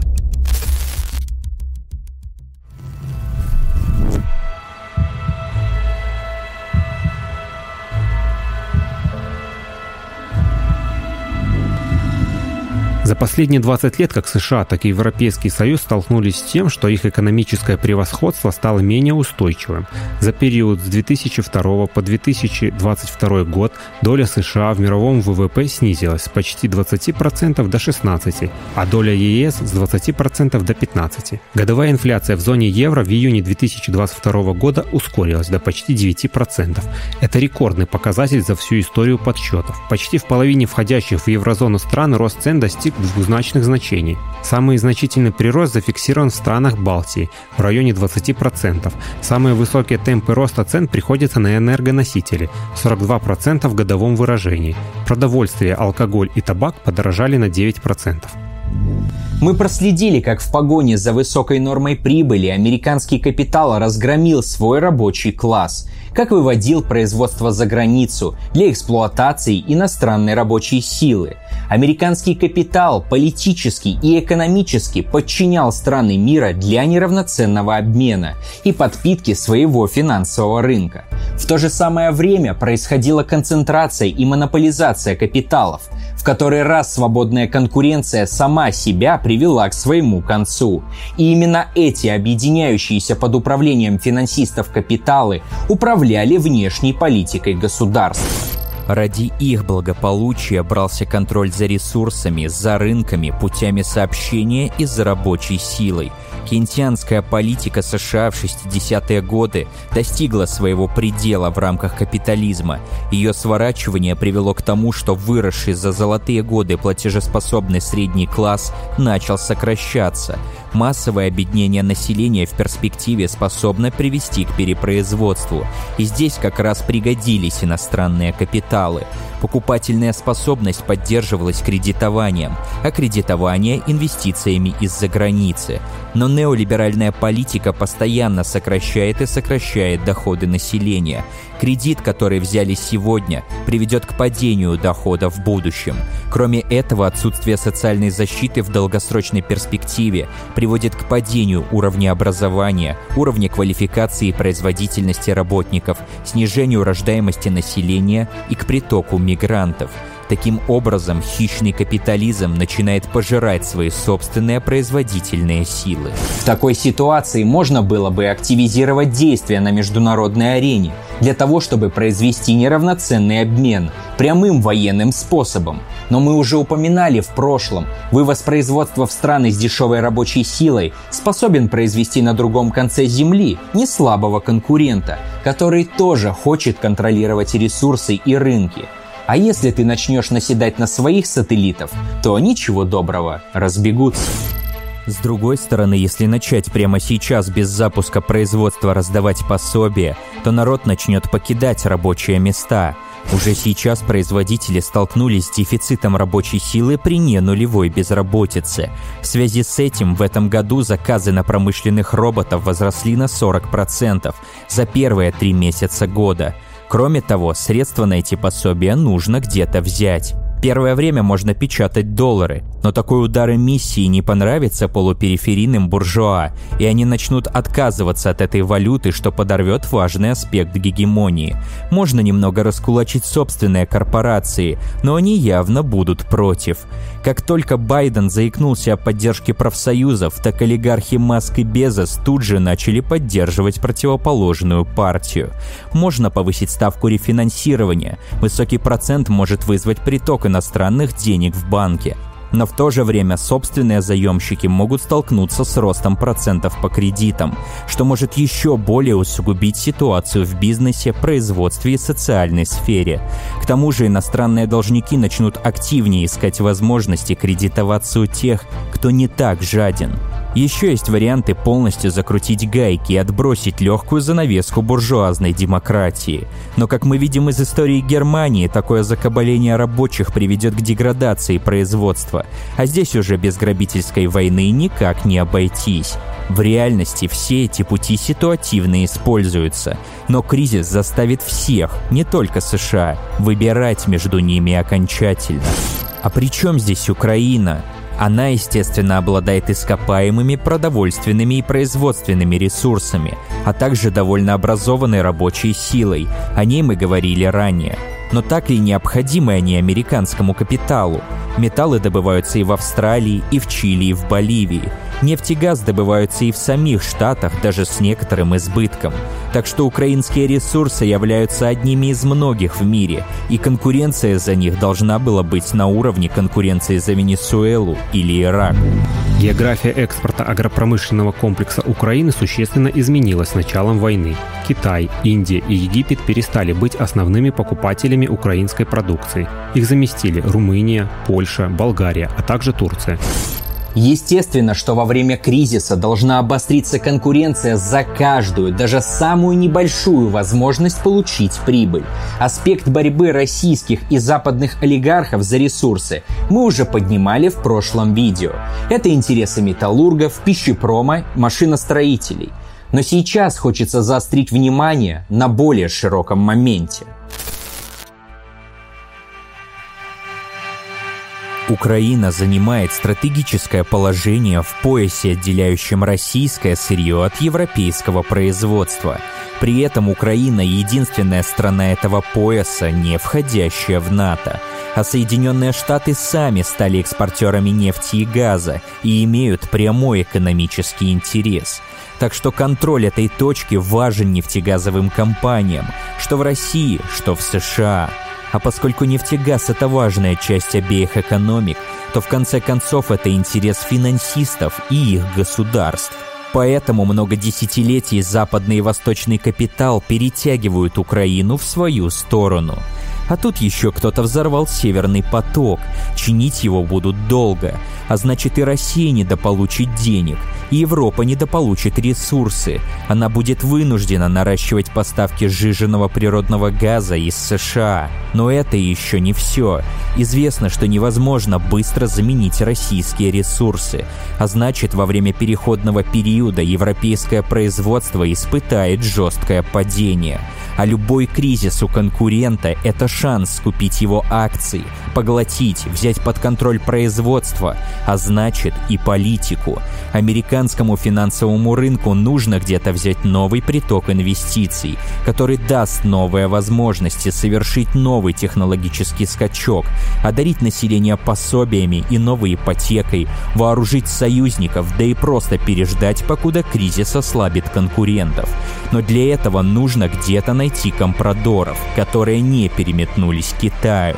Параноидальная версия гласит, что США может превратить Европу из союзника в полноценную полуколонию и начать вывозить из нее деньги, ресурсы и дешевые товары, как из Бангладеш, Ирака или Чили.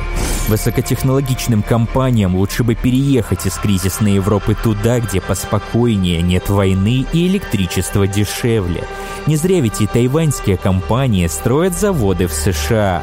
Этот процесс одновременно ослабляет и дестабилизирует российское государство.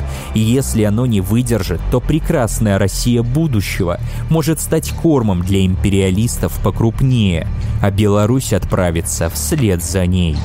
Уже сейчас любая попытка сожрать мелкую рыбу приводит к ответной реакции местных империалистов, за которыми стоят империалисты покрупнее – Попытка поживиться за счет союзников в долгой перспективе ослабит вашу коалицию и вызовет внутренние распри. Кризис коснулся всей планеты, и все страны стоят перед такими же проблемами. Конфликты, провокации, перестрелки вспыхивают каждый день. Армения, Азербайджан, Ирак, Иран, Тайвань, Индия, Турция, Греция, Сербия, Украина, Россия. Нам кажется, это вопрос времени, когда голоса локальных происшествий сольются в один хор, а большие хищники перестанут прятаться за мелкими сошками и раскроют пасти – мы уже прошли этапы экономической экспансии, протекционизма, торговых войн, локальных конфликтов, и никто не добился решающего перевеса. Значит, вопрос передела собственности будет решаться бомбами и ракетами во всепланетарном масштабе. Перед лицом тотальной войны вряд ли кто-то озаботится благополучием рабочих людей – Наоборот, трудящиеся должны быть выжаты до предела, превращены в живое оружие, в пушечное мясо. Все ради того, чтобы банкиры, нефтяники и прочее богачье продолжало жить в уюте своих теплых дворцов. Транснациональные корпорации, национальные государства, блоки и союзы будут грызть друг другу глотки, отжимать рынки, ресурсы и производство. Они оставят миллиарды людей без надежды на завтра, провернуть через мясорубку миллионы самых неудачливых из нас. Этих мясников невозможно остановить в одиночку, потому что буржуа держат в своих руках государственный аппарат насилия. Кроме того, они всегда готовы помочь друг другу в подавлении взбунтовавшейся черни, послать армию, спецов и пропагандистов. Ассоциации и союзы буржуев руками простых обездоленных людей борются против других буржуев. И это происходит только потому, что рабочие разобщены, темны и забиты. Но те же самые явления, которые приводят к жестокой эксплуатации людей, к их гибели на войне, сами же приоткрывают путь коренному изменению ситуации – Масштабные кризисы подрывают аппарат насилия, расшатывают троны под царями и открывают миллионам глаза.